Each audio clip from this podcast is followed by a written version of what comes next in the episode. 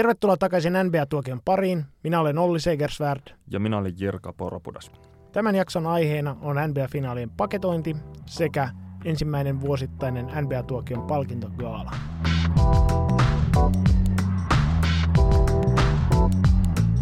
NBA-tuokion T-paitoja on jäljellä nämä hajokokoja, joten jos olet kiinnostunut, niin välittömästi yhteyttä osoitteeseen nbatuokio.gmail.com.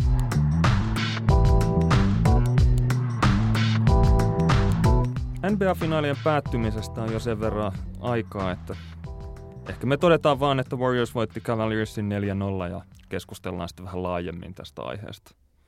Joo, eli tuossa pudotuspeli aikana tuli semmoinen narratiivi esiin, että tota, nyky-NBAssa pärjätäkseen niin pitäisi olla leveä joukko ja vähintään se kahdeksan hyvää pelaajaa, pelaajaa tota, joita voi pyörittää tasaisesti siellä kentällä.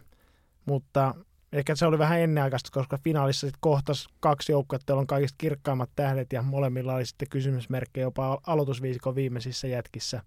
Eli tota, edelleenkin tähtipelaajat määrää, missä mennään ja joukkueen kokoonpanon leveys on ainakin hiukkasen yliarvostettu. No siinä on todennäköisesti se tekijä mukana, että nämä on nykyään tämmöisiä aika etupainotteisia nämä jengit, jotka menestyvät, siellä on muutamia tosi kovia staroja ja sitten se rajoittaa se muun joukkueen rakentamista ja ehkä nyt voisi ajatella, että aiempaan verrattuna tämä yhdistelmä Kevin Durant, Steph Curry, Clay Thompson ja Draymond Green on kuitenkin yhden jatkan verran leveämpi aloitusviisikko kuin LeBron James, Dwayne Wade ja Chris Bosh oli esimerkiksi Miamiissa aikanaan. Eli ei tässä nyt ihan hirveä, hirveätä tämmöistä niin kuin yksittäisten vetojuhtien perässä kulkemista kuitenkaan vielä ole.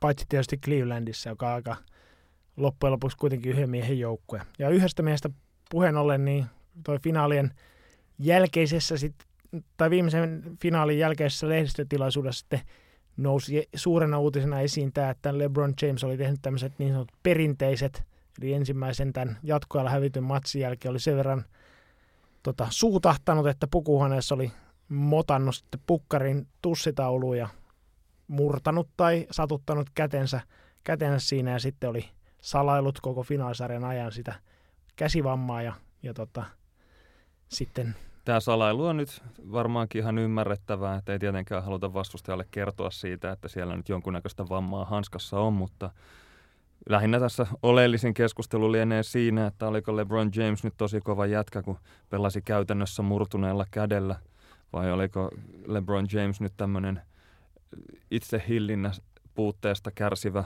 ääliö, joka löi seinää ja vaikeutti joukkueen jo entuudestaan vaikeata asemaa rikkomalla itse itsensä ekan finaalin jälkeen. No tässä päästään tähän mun suosikki-inhokkiin, eli kun puhutaan käytännössä, niin usein tarkoittaa teoriassa. eli eli tota, ilmeisesti tämä oli tämmöinen kuitenkin pehmyt kudos vamma siinä kädessä, eli se oli jonkunlainen – mustelma, mustelma, joka sitä kättä vaivasi, eikä niinkään murtuma. Subdermaalinen hematooma. No, eikö se ollut joku luuruhja tai joku semmoinen? Jo, joku, en tiedä. joku tämmöinen, mutta tota, kuitenkin tämä oli pikkasen ehkä tämmöinen, sanotaanko, sakea maku tästä koko episodista tuli sitten jälkikäteen, että oli, selitteli sitten LeBron James tämän jälkikäteen, että en halunnut puhua tästä aikaisemmin, koska en halunnut käyttää sitä lo- käden loukkaantumista tekosyynä mutta nostipa sitten kuitenkin se vikan finaalin jälkeen tämmöisen vahvasti lastutun käden siihen pöydälle eteensä ja sitten alkoi salamavalot vilkkumaan ja sitten virnuili siinä ja näytteli joka suuntaan sitä, että, että tota, ei se nyt ihan niin kuin täydessä salaisuudessa yritetty pitää, niin vähän ehkä tuommoinen tuommoinen näytelmän maku Joo, mutta siinä on se, että jenkki, jenkki media todennäköisesti tuossakin asettuu sitten kyllä tähtipelaajan puolelle ja pitää häntä kovana jätkänä, kun on tämmöisestä vammasta huolimatta neljä matsia finaaleissa kuitenkin tällä kaudella pelannut.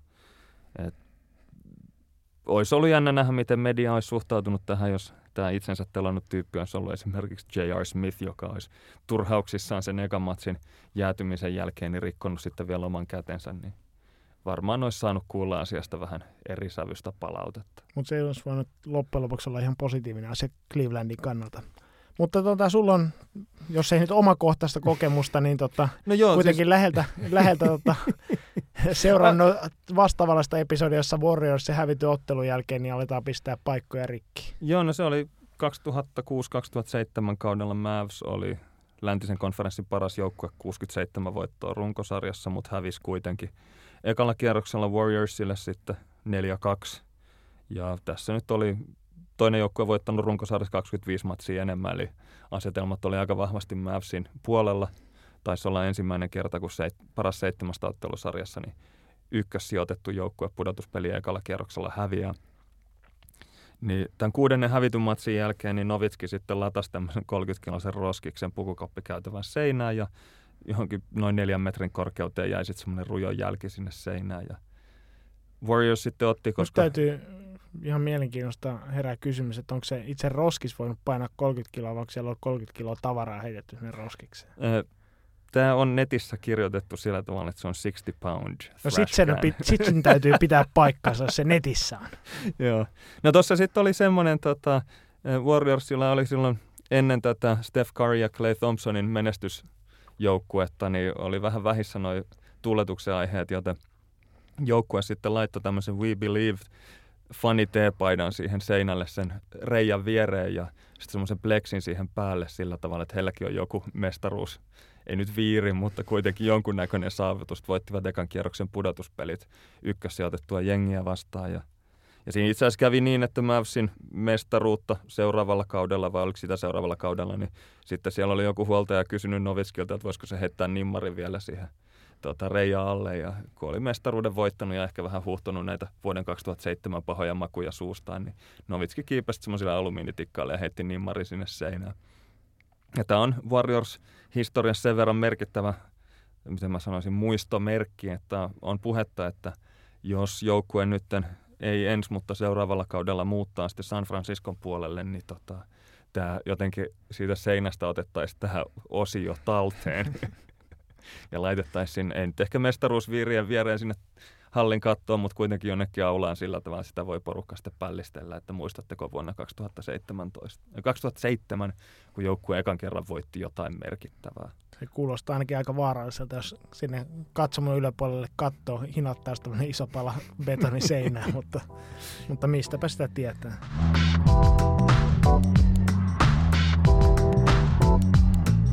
Mutta tota, mitä tämä mestaruus tarkoittaa tuohon Golden State Warriorsin kannalta? Eli tota, ensimmäisenä ainakin itsellä tulee mieleen, että mitä tämä tarkoittaa vai tarkoittaako tämä mitä, että Stephen Curry, joka on ollut tämän tota, jakson aikana niin Warriorsin kasvot ja, ja oikeastaan pelilleen sydän, niin kolme mestaruutta, kaksi runkosarja MVPtä voittanut, mutta ei kuitenkaan yhtään finaali MVP-palkintoa. No se on ehkä vähän semmoinen, että ei ole pelannut niitä ihan, tai jokaisiin finaaleihin on liittynyt hänellä ainakin yksi vähän heikompi matsi ja ei välttämättä ole sitten tuommoinen tota, kahden suuden, suunnan pelaaja. Eli siinä ehkä yle, ää, tota, äänestäjät haluaa sitten osoittaa tämmöistä koripallollista valveutuneisuutta ja haluaa painottaa sitä, että ei ne ole ne näyttävät kolmoset, vaan se on se puolustus, joka voittaa niitä mestaruuksia. Ja sen takia Igudala ja Durant on sitten Warriorsista saanut noin finaali MVP-palkinnot sitten omalle kohdalle. No toi, noilla ainakin yhdistävä tekijä on se, että kun aina on ollut vastassa LeBron Jamesin joukko ja nämä on ollut kyseessä ne pelaajat, jotka on LeBron Jamesia puolustanut osittain hyvällä ja osittain vähän huonommalla menestyksellä, mutta joka tapauksessa sillä on sitten finaali MVP-palkinnon toi irronnut. Kyllä se korostuu aina tuommoisen kaksimetrisen puolustajan rooli, jos pelataan LeBron Jamesia vastaan. Että vaikkei pärjäiskään, niin ei se ainakaan niin kuin, sitäkään ei koeta sitten niin kuin epäonnistumisena. No tuossa sarjan jälkeen tosiaan se ykkös puheenaihe loukkaantumisesta oli toi LeBron Jamesin käsi, mutta aika vähän puhuttiin siitä, että Clay Thompsonista, jonka pudospelisarjan, niin J.R. Smith yritti päättää kolaamalla jalat alta tuollaisella puhtaan liukutaklauksella ja ykköspelissä ja oli aika ilmeisesti pahasti tota, ruhjoutunut nilkka sitten, jolla – jolla Clay Thompson pelasi itse asiassa kaikki pelit. Ja tuossa oli Clay Thompson omaan lakoniseen tyyliin, se oli sitten jonkun pelin jälkeen, tota, kun oli kysytty tästä nilkan, nilkan tota, että miten se haittaa pelaamista, niin oli vastannut, että kuka olisi tiennyt, tiennyt että kuinka paljon koripalloa pelatessa tarvii nilkkaa. niin tota, tämä ehkä kertoo tota, paljon Clay Thompsonista. Thompson olisi varmaan vaikka Steph Currylta voinut kysyä, että miten noin nilkat koriksessa, että Karillakin on nilkkojen kanssa aika vakavia vammoja tai ongelmia tuossa ollut. jotain muutakin kuin Mavericksi vuonna 2007, eli joukkue on voittanut mestaruudet vuosina 47, 56 ja 75. Ja tota, nyt tosiaan nämä kolme uudempaa mestaruutta tässä viimeisen neljän kauden aikana. Ja tästä esimerkiksi 538 nettisivustolla niin nostettiin esiin tämmöinen poiminta, että Warriorsin neljä viimeisintä kautta on tämän Shakista tutun Arpad Elo-reitingin perusteella, niin tämä on kovin nelivuotiskausi, jonka NBA-joukkue on koskaan vetänyt, tai no liigan perustamisen jälkeen. Eli tota, Warriors viimeiset neljä kautta niin voittanut kolme mestaruutta ja se on niin kuin paras Elo-reitingin keskiarvo neljän vuoden ajalta. Muita joukkueita tässä top vitosessa niin on Bullsin legendaariset joukkueet vuosina 95-98, Spurs 13-16 ja Spurs 2003-2006 sekä Bullsin Threepeat 91-94. Eli todella kovassa seurassa on kyllä Warriors ja, ja siis vielä erottuu edukseen tässä näin, että on itse asiassa näistä joukkueista se kaikkein kovimmin rankattu. No jos katsoo ihan vain niin kuin mestaruuksilla mitattuna, eli tämä suoritus kolme mestaruutta neljässä vuodessa, niin sekä ei ole ihan tämmöinen säännöllisesti tai säännö, jatkuvasti toistuva, toistuva asia. Eli aikaisemmat nämä on ollut tuossa tota, 90-2000-luvun vaihteen Lakers, joka voitti kolme mestaruutta peräkkäin. Sitä aikaisemmin oli tosiaan 90-luvun Bulls, joka voitti sitten kaksi tämmöistä kolmen peräkkäisen mestaruuden putkea, eli yhteensä sitten kuusi mestaruutta kahdeksassa vuodessa. Sitä ennen 80-luvulla Lakers voitti kolme mestaruutta neljässä vuodessa ja viisi mestaruutta yhdeksässä vuodessa. Silloin tosiaan niin joukkueita oli tosin NBS jo selvästi vähemmän kuin tällä hetkellä. Kun tällä hetkellä on 30 joukkuetta, niin tuolla oli 22 joukkuetta. Eli se ehkä pikkasen tietysti keskittää enemmän näitä mestaruuksia. Mutta joka tapauksessa. No siitä joudutaan menemään sitten vähän enemmän taaksepäin.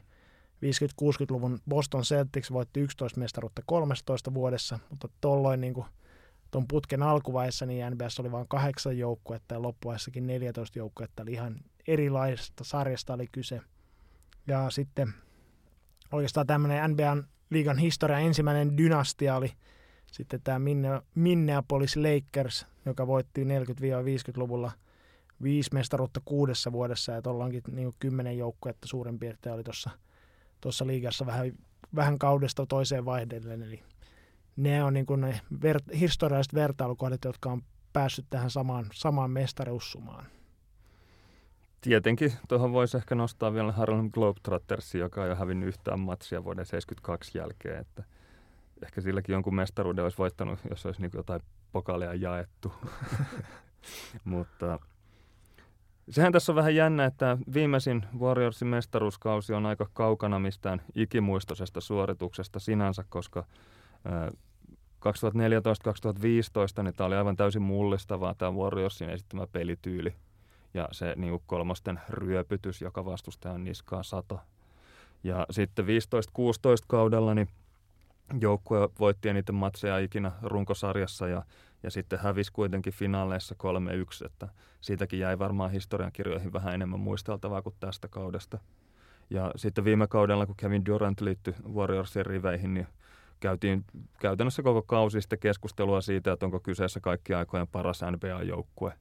Ja sitä keskustelua nyt ei ole jatkettu tänään, enää tällä kaudella, kun joukkue on ehkä siirtänyt fokusta aika paljon enemmän tuonne pudotuspeleihin ja se runkosarja ei ehkä ollut se ihan ensimmäisenä mielessä. Että enemmän ollut sieltä, että pelataan nyt tämä pois alta, että päästään playereihin. Joo, että se mikä keskustelu Warriorsin ympärillä tällä kaudella on ollut, niin mitä Steve Kerr ja monet pelaajatkin on jo syksyllä sitä sanonut, että kumpa pudotuspelit jo alkaisi, että alkaa pikkasen tylsistyttää tämä ainainen runkosarjan pelaaminen. Ja siltä toi tekeminen vähän näyttikin tuossa tuossa talven aikana. Kaiken kaikkiaan paperillahan toi näyttää hirvittävän hienolta, että toi kolme mestaruutta neljässä vuodessa lista, jonka sä luettelit, niin kyllä siinä on kaikki aikojen kovimmat NBA tämmöiset tota, joukkueet ja varsinkin tämmöiset niin hetkelliset suoritustasot yksittäisiltä joukkueilta. Ja sen lisäksi se, että toi neljän vuoden elo-rating on noin niin kaikki aikojen korkein, niin kyllähän se tarkoittaa sitä, että numeroilla mitattuna Warriors on nyt tehnyt jotain todella poikkeuksellista. Harmillista tässä on se, että jotenkin muota ei ainakaan säväyttänyt enää yhtään. Et koko kausi oli vähän semmoista pakkopullaa ja nämä finaalit oli melko viileä, vi, viileä lopetuskaudelle, että enemmänkin oli toisen joukkueen semmoista niin kuin hajoamista ja luhistumista kiistottoman hyvän joukkueen edessä, mutta ei ehkä kuitenkaan sillä tavalla, että olisi niin kuin päästy näkemään mitään todellisia sankaritekoja Warriorsilta.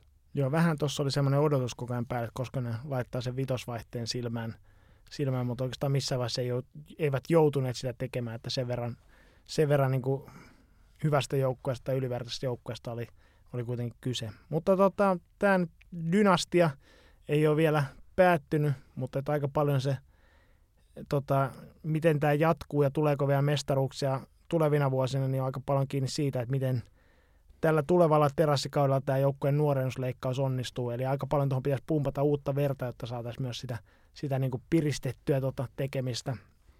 Eli tuommoinen tota, legendaarinen Pat Rileyn lanseeraama termi, eli disease of more tai disease of me, tästäkin kiistellään, että kumpi se on. Eli tämmöinen niin mestarijoukkueita vaivaa tauti, että kun mestaruuden eteen on joukkueen pelaajat joutunut uhraamaan asioita ja uhrannut roolia, uhrannut, ottanut vähemmän rahaa ja niin edespäin, mitä, mitä, mitä tota, ansaitsisi, niin sen mestaruuden jälkeen kaikki haluaa lisää niitä asioita itselleen, on se isompaa sopimusta tai enemmän peliminuutteja tai enemmän heittoja tai enemmän julkisuutta tai mitä tahansa, niin tämä usein myrkyttää sitten tämmöisten, tämmöisen tota, menestyvät joukkueet ja sen, senkin takia niin tämmöisen niin pitkien mestaruusputkien jatkaminen on aika hankalaa. Nyt ensimmäisenä taitaa Warriorsilla olla kynnyksenä se, että pitäisi saada Kevin Durantille jatkosoppari rustattua ja, ja hän lupasi jo finaalien aikana jatkaa Warriorsissa ensi kaudella ja joukkueen GM Bob Myers lupasi maksaa Durantille mitä mies vain ikinä haluaa, eli siinä vaiheessa niin kuin, näyttää siltä, että eiköhän homma ole ihan samaa tasasta seilailua tästä eteenkin päin. Joo, tuossa sitten Warriorsin tämän mestaruusparaatin yhteydessä, kun siellä on aina tämmöinen päättyy sitten johonkin tämmöiselle lavalle, jossa esitellään pokaalia ja sitten puhutaan kauniita ja, ja nauratetaan yleisöä, niin siinä on tämmöinen mielenkiintoinen episodi, että tota, siellä sitten Bob Myers vähän pakitti tästä ja kertoi, että tämä lausunto siitä, että Kevin Durantille maksetaan mitä vaan mies haluaa, niin tämä oli vaan enemmän tämmöinen julkisuustemppu ja oikeasti he ovat niin kuin, olisi halukkaita tinkimään sitä hintalappua alemmas ja sitten tässä jotenkin nousi esiin myös Steph Curry, joka sai sitten niin kuin historian suuren sopimuksen, niin tähän sitten Bob Myers viittasi, että mutta Curry on ollut täällä alusta asti mukana, hän on ansainnut ne rahansa. Ja viittasi ilmeisesti se, tässä antoi ymmärtää, että Durant jotenkin ei olisi ansainnut sitä palkkapäiväänsä. Päivänsä. Ja sitten vielä tota, joukkueen jäsenet siinä vitsaili, että nyt kannattaa viettää Durantin kanssa aikaa, kun hän vielä on Warriorsissa, että nostaa kohta kytkintä muualle – ja tota, Durant seisoskeli siinä lavalla vieressä ja näytti vähän hapanta naamaa. naamaa mä, tota. Tuossa on vaarallista. Mä en tiedä kuinka monella sadalla tuhannella dollarilla siinäkin on ollut champagnea naamarissa noilla jätkillä, kun noita juttuja on lauottu. Ja varsinkin jos Durantille on osunut semmoinen sopiva synkkä laskuhumala siihen, kun hänen, niin kuin, hänen kustannuksellaan pilaillaan, niin saattaa niin kuin dynastia tota, raiteet katketa yllättävän nopeasti. No, kyseessä taisi olla kuitenkin tämmöinen mestaruushuumassa kevyt vitsailu, että ehkä ei nyt ruveta maalaamaan mitään myrskypilviä San Franciscon taivaanrantaa kuitenkaan ihan vielä. Joo, mutta kyllä tuossa niinku herää kysymys, mitä helvettiä siellä oikein tapahtuu. Että.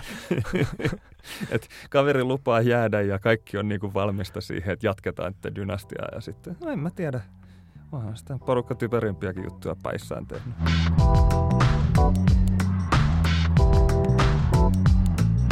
Sitten toi finaalien toinen ospuoli ja se johtohahmo eli LeBron James, niin minkälaisen perinnön hän sitten jättää tuonne Clevelandiin, jos, jos ja kun tulee vaihtamaan maisemaa tämän kesän aikana? No kun on ehkä vähän vahvasti sanottu, mutta spekuloidaan nyt sillä, että, että olisi vaikka menossa Clevelandista muualle, niin Vuonna 2003 Cleveland varas LeBron Jamesin drafti ykkösvarauksella ja, silloin oli jo tiedossa, että kyseessä on tämmöinen sukupolvitalentti, aivan poikkeuksellinen yksilö ja on vetänyt niin kovan uran tässä, että voidaan, voidaan ihan perustellusti alkaa puhua siitä, että olisi vähintäänkin keskustelussa mukana siitä, että olisi NBAn kaikki aikojen paras pelaaja. Me ei lähdetä nyt siihen nettivääntöön siitä, että onko se paras pelaaja LeBron James vai Michael Jordan, mutta tyydytään toteamaan, että Cleveland on tästä LeBron Jamesin urasta niin hyötynyt vain ja ainoastaan yhden mestaruuden verran, olettaen, että hän nyt tänä kesänä sieltä poistuu. Eli 15 vuotta kaveri ollut NBAssa ja ei ole tota, kuin yhden mestaruuden tuonut Clevelandiin. Se on ehkä aikamoinen pettymys.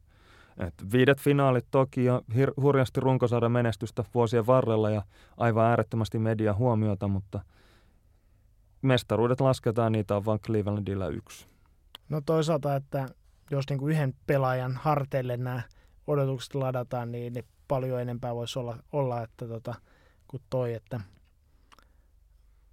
jos miettii sitten kuitenkin muuten, että miten, miten arvokas LeBron James on ollut Clevelandille, niin voi katsoa ihan raha-asioita, eli kun äh, LeBron James palasi Miamista 2014 Clevelandiin, niin toi Cavaliersin arvoksi arvioitiin silloin 515 miljoonaa dollaria, ja sitten tänä vuonna, kun tehtiin uudet arvioinnit, niin toi seuran arvo oli sitten noin 1,35 miljardia. Tuo nyt pelkästään ei ole LeBron Jamesin ansiota toi arvon nousu, vaan siihen liittyy esimerkiksi TV-sopimuksen uusinta ja niin edespäin, mutta joka tapauksessa niin voisi yksinkertaistaan sa- sanoa, että LeBron Jamesin, James on ollut sitten omistaja Dan Gilbertille lähes miljardin arvoinen tällä uudella keikallaan. Ja tästä nyt tietenkin tavallaan seuraa myös se, että LeBron James on seuran nokkimisjärjestyksessä niin käytännössä omistajasta seuraava, eli että on niin arvokas, tärkeä persona siinä seurassa, että asettuu sinne niin kuin GM ja muiden seurajohdon hahmojen niin kuin yläpuolelle kyllä. Tätä voi pitää jollain mielipidekysymyksen, että joku toinen voisi sanoa, että LeBron James on arvokkaampi ja tässä nokkimisjärjestyksessä jopa omistaja edellä. Mitä se nyt käytännössä tarkoittaa, niin en osaa sanoa, mutta, mutta sanotaan, että ainakaan harva, harva maksaa niistä pääsylipuista Dan Gilbertin takia mitään. Että. Joo, ton tasoiset pelaajat on kyllä tosi harvassa, että yritin miettiä semmoisia kavereita, jotka niin kuin halutessaan voisi ilmoittaa, että GM lähtee ja valmentaja vaihtuu ja toi pelaaja olisi kiva saada tänne, että mielellään sen kanssa hengaisin saunaillassa, niin Kobe Bryant ja Dirk Nowitzki ja Tim Duncan nyt tuli ensimmäisenä mieleen ja noistakin kaksi viimeksi mainittua on vetänyt sen verran matalampaa profiilia kaikkien pelaajakauppojen ja muiden kannanottojen suhteen, että siitäkään ihan täyttä varmuutta ole. Että Kobe Bryant oli kuitenkin sen verran ehkä voimakas presence Lakersissa, että pystyy lähettämään Shaquille O'Nealinkin menee sieltä, kun heillä ei enää niin kuin latu riittänyt molemmille. No noin, yhdistän tätä kolmikkoa se, että kaikki vietti koko uransa yhdessä joukkueessa tai on viettänyt Dirk Novitskin osalta niin yhdessä joukkueessa ja sillä lailla on tavallaan niin kuin suhde siihen joukkueen omistajaan on, on kasvanut hyvin kiinteäksi ja tota, tavallaan se joukko on henkilöitynytkin tähän, tähän tähtipelaajaan. Mutta niin kuin, kyllä mun mielestä tästäkin kolmikosta niin LeBron James erottuu sillä, että hän olisi niin kuin aidosti se ensimmäinen pelaaja, joka olisi myös niin kuin joukkuetta vaihtaessaan, niin siellä uudessakin joukkueessa se omistajasta seuraava heti ensimmäisestä päivästä alkaen. Eli sanotaan, että jos LeBron James valitsisi minkä, käytännössä minkä tahansa muun joukkueen ja ilmoittaisi, että hän tulee sinne pelaamaan, jos annetaan GMlle kenkää, niin väitän, että GM saisi tota, laittaa kotitalonsa myyntiin lähes välittömästi siinä tapauksessa. Ellei sitten tekisi peliliikettä ja jättäisi viemättä tämän ultimaattumin sinne omistajalle saakka, että tekisi kaikkensa, ettei omistaja saa tästä uh- tai tämmöisestä tota, ehdotuksesta edes kuulla. Ylipäätään, ylipäätään se on ongelma, jos pelaaja on noin dominoivassa roolissa ja ratkaiseva osapuoli joukkueen rakentamisessa, koska se, että, että pelaajan täytyy hyväksyä erilaiset diilit ja ratkaisut, mitä seurajohto tekee, niin tuo jokaiseen pelaajakauppaan ja kokoonpanon muutokseen lisää rajoitusehtoja ja sitten noiden rajoitusehtojen toteuttaminen, niin se vaikutus kertautuu pitkällä aikavälillä, että tavallaan hävitään hävitään jokaisessa vaihdossa hieman, kun täytyy varmistaa, että se diili on sellainen, että se johtohahmona oleva pelaaja sen hyväksyy ja vähän sama kuin kävisi sitten Forexissa vaihtamassa rahaa uudestaan ja uudestaan kurssista toiseen, niin vähitellen niissä kaupoissa sitten häviää sen alkupanoksensa kyllä. Ja muutenkin tuommoisten pelaajakauppojen tekeminen on todella, todella vaikeaa, että omistajan ja seurajohdon pitää olla sitä mieltä, että diili on hyvä ja sen lisäksi vastustajan, omistajan ja seurajohdon pitää hyväksyä se kauppa. Eli kaikkien pitää kokea, että tämähän on meidän kannalta järkevää. Ja sen lisäksi tuommoisten pelaajakauppojen niin täytyy toteuttaa kaikki rajoitukset, mitä säännöt ja palkkakatto asettaa niille. Eli ylipäätään tuommoisten niin kuin toimivien yhdistelmien rakentaminen on hyvin vaikeaa. Ja sitten se, että siihen tota, tähän ketjuun sitten lisä, sisätä, sisällytetään vielä niin kuin joku ylimääräinen pelaaja huutelemaan omia mielipiteitä ja asettelemaan lisärajoituksia, että ei tota ja toi jätkä ja tälle mun kaverille pitäisi maksaa enemmän ja niin edelleen, niin ei se kyllä voittavan organisaation toiminnalta kuulosta. No tässä on, tulee tämmöinen yhteen törmäys näiden niin kuin perspektiivi osalta, millä asioita tarkastellaan ja millä niin kuin perusteella sitten näitä punnintoja tehdään, että jos miettii vaikka jotain kolmiportainen tota, organisaatiossa seurajohdossa, että valmentaja pelaa käytännössä jokaisessa ottelussa oman, oman työpaikkansa edestä, eli pitäisi niin kuin maksimoida lyhyellä, suhteellisen lyhyellä aikavälillä se, se joukkojen menestys, eli löytää sellaisia pelaajia, jotka auttaa mahdollisimman nopeasti joukkuetta voittamaan. No GMn osalta se ei ole ehkä niin yksittäispelejä, on yksittäisiä kausia tai sitten ehkä enemmän se oman sopimuksen kestoaikana, niin pitäisi, tota, pitäisi menestystä tulla, eli se on niin jon, jonkun vuoden säteellä se yritetään katsoa eteenpäin, ja sitten taas omistaja on mahdollisesti semmoinen, joka on niin kuin loppuelämänsä aikana haluaa nauttia menestyvästä joukkueesta ja semmoista, joka nostaa arvoa, niin tota, se aika jää huomattavasti pidemmällä. Ja sitten kun tähän lyötäisiin vielä se yksi dominoiva pelaaja, niin hän katsoisi todennäköisesti vielä lyhyemmällä aikavälillä. Se on niin kuin seuraavaan vaihtoon pitää saada jo sinne rinnalle sellainen kaveri, joka, joka tota, auttaa joukkuetta menestymään, niin tässä usein menee sitten vähän sukset ristiin sitten näiden si- näkemysten osalta. Siinä on todella vaikea treidata tulevaksi kesäksi ullakkotilaa tai yrittää parantaa asemia kohti seuraavaa draftia, jos pelaajaa mietityttää vaan se, että kuka siellä on niin kuin seuraavassa vieraspelissä sitten niin kuin bussissa, kun lentokentältä mennään kohti pelipaikkaa, niin vieruskaverina, niin tai, se, tai edes varaustilaisuudesta varaa jotain huipputalenttia, joka ei ole ihan vielä valmis niin kuin kontribuoimaan niin, voittavassa joukkueessa. Otellaan kolme vuotta, että tämä hoikka kuikelo tästä saa vähän lihaa luiden päälle ja oppii pelaa korista, niin ei välttämättä ole kaikkien tähtipelaajien semmoinen, mitä mä sanoisin, heitä miellyttävä valinta.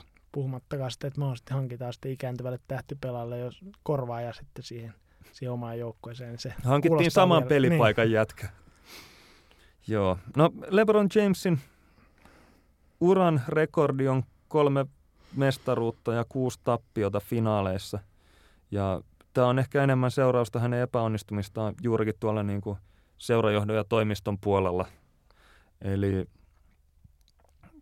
toisaalta sitten yhdeksän finaalien esiintymistä niin on seurausta hänen onnistumisestaan kentällä, että ehkä paremmalla painotuksella niitä mestaruuksiakin voisi olla snadisti enemmän. Mutta tavallaan, että se hänen niin kuin, lo, tai erinomaisuus riittää huononkin joukkueen kantaa finaaleihin, mutta sitten tämä tämä rajoitteet tulee sitten jossain vaiheessa vasta, kun tarpeeksi hyvä joukkue on edessä. Ja ettei tämä nyt menisi ihan tämmöiseksi perusteettomaksi moittimiseksi, niin voitaisiin käydä vaikka vähän läpi tota LeBron Jamesin pelaajahistoriaa, tai siis pelaajakauppahistoriaa ja erilaisia muuveja, mitä hän on tuossa vuosien varrella tehnyt. Eli Vuonna 2010 alkoi näyttää silleen, että Cavaliersin seurajohto nyt ei, ei saa kyllä voittavaa jengiä kasaan siihen LeBron Jamesin ympärille ja, ja hänen sopimuksensa oli päättymässä, niin silloin James otti ohjat omiin käsiinsä ja masinoi sitten Dwayne Wade ja Chris Boschin kanssaan Miamiin. Ja tämä oli tämmöinen tietyn sorttinen, ää, ää, tota, miten se sanotaan – äh, makkiavellimainen mestarisuoritus siinä, että hän valitsi sopivan kaupungin ja valitsi sopivat starat, joiden kanssa halusi pelata. Ja, ja sitten vielä se, että nyt jotain hyviä frendejä sinne vaihtopenkillekin. Et siinä vedeltiin oikeasta naruista just sopivalla mallilla niin, että, että saatiin just semmoinen joukkue ja just sinne, mihin LeBron sen halus. Sen olisi ehkä voinut vähän paremmin niin ulospäin viestiä Eli se, että oli tämä The Decision televisiolähetys, jossa sitten niin kuin pidettiin kaikkia seuroja jännityksessä ennen kuin julistettiin yleisölle, että mihin seuraan hän on menossa pelaamaan. Niin. Ja sitten tämä, että ilmoitti jotain taking my talents to South Beach, niin ei ehkä ollut parasta PRn hallintaa, mutta lopputulos oli kuitenkin aikamoisen hyvä, että sai just sen jengin just sinne, mihin halusi, ja sitähän kai oli lähtenyt sinä kesänä hakemaan. Joo, että sitten Miamiissa niin neljä finaalireissua ja kaksi mestaruutta. Voisi sanoa, että oli aika menestys, mutta ehkä ei ollut ihan puheiden väärti, että siellä tosiaan sitten tämä kolmikko, kun esiteltiin Miamiissa semmoisessa suuressa, voisi sanoa jopa voittoparaatissa, vaikka yhtään peliä ei ole edes pelattu, niin tota, tuli sieltä savukone, savukoneiden ja tota, kovaäänisen rockmusiikin saattelemana marssivat esiin ja LeBron James sitten lupasi näitä mestaruuksia Miamille ja tästä oli tämä elävästi, että not one, not two, not three, not four, not five, not six, not seven, mutta kahteen mestaruuteen jäi. Onko se menestys vai ei, niin se voi kukin päätellä sitten itse. 2014 Cav, äh, korjaan Heat hävisi sitten finaale, finaaleissa Spursille 4-1 ja Jäi aika pahasti jyrän alle tuossa finaaleissa. Niin, siinä vaiheessa James sitten totesi, että Wade ja Bosch on ehkä vähän liian vanhoja juoksukavereiksi ja keksi sitten, että Cavaliersillähän on nuori stara Kyrie Irving ja ykkösvaraus Andrew Wiggins siellä, että hän voisi palata sinne Clevelandiin ja vähän niin kuin kotikaupungissa kiilottaa omaa kilpeään, ja, joka oli tahriintunut siinä Miamiin lähtiessä. Ja tota, silloinkin piti tehdä tämmöisiä pieniä liikkeitä, koska se ykkösvaraus Andrew Wiggins ei näyttänyt silloin mestaruus prospektilta tai ei ollut valmis voittamaan mestaruuksia, eikä välttämättä näytä sieltä kyllä vieläkään. Niin tota, silloin James otti yhteyttä Kevin Lavin, joka pelasi Minnesotassa ja sitten masinoi tämmöisen diilin, että Kevin Love vaihdettiin Andrew Wigginsiin ja saatiin kokeneempi nelospaikan pelaaja sinne, joka olisi sitten ajatuksen tasolla tukenut LeBron Jamesin pelaamista paremmin kuin tämmöinen vähän niin kuin samaa mestaa pelaava rookie. Ja silloinkin sinne vaihtopenkille sitten otettiin James Jonesia ja Mike Milleria ja sitten LeBron Jamesin vanhoja frendejä niin kuin täyttämään sitä rosteria ja ajateltiin, että niiden avulla ei, se, mitä kentällä hävitään, niin voitetaan sitten siinä, että pidetään LeBron James tyytyväisenä.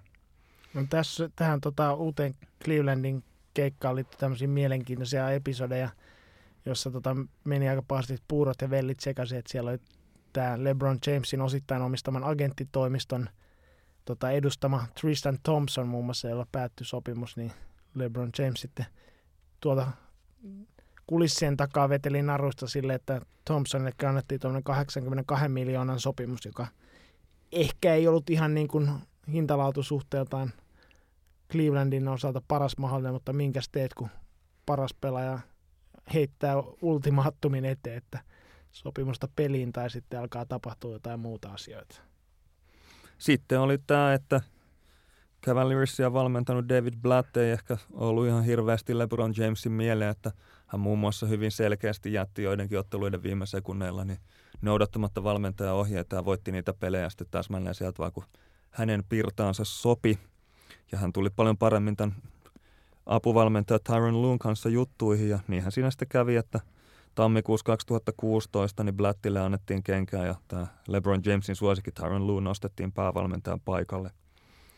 Ja sitten tota, kesällä 2016 niin James myös julkisesti otti kantaa sitten toiseen tämmöiseen päättyvän sopimustilanteeseen ja usuttiin sitten Cavaliersin antamaan J.R. Smithille neljän vuoden ja 57 miljoonan sopimuksen, mitä on kiva muistella, kun katsoo niitä kuvia, kun LeBron James osoittelee käsiä, käsillä kohti koria ensimmäisen finaalin loppusekuntien jälkeen ja yrittää muistuttaa J.R. Smithia siitä, että mitä tässä oikein yritetään tehdä.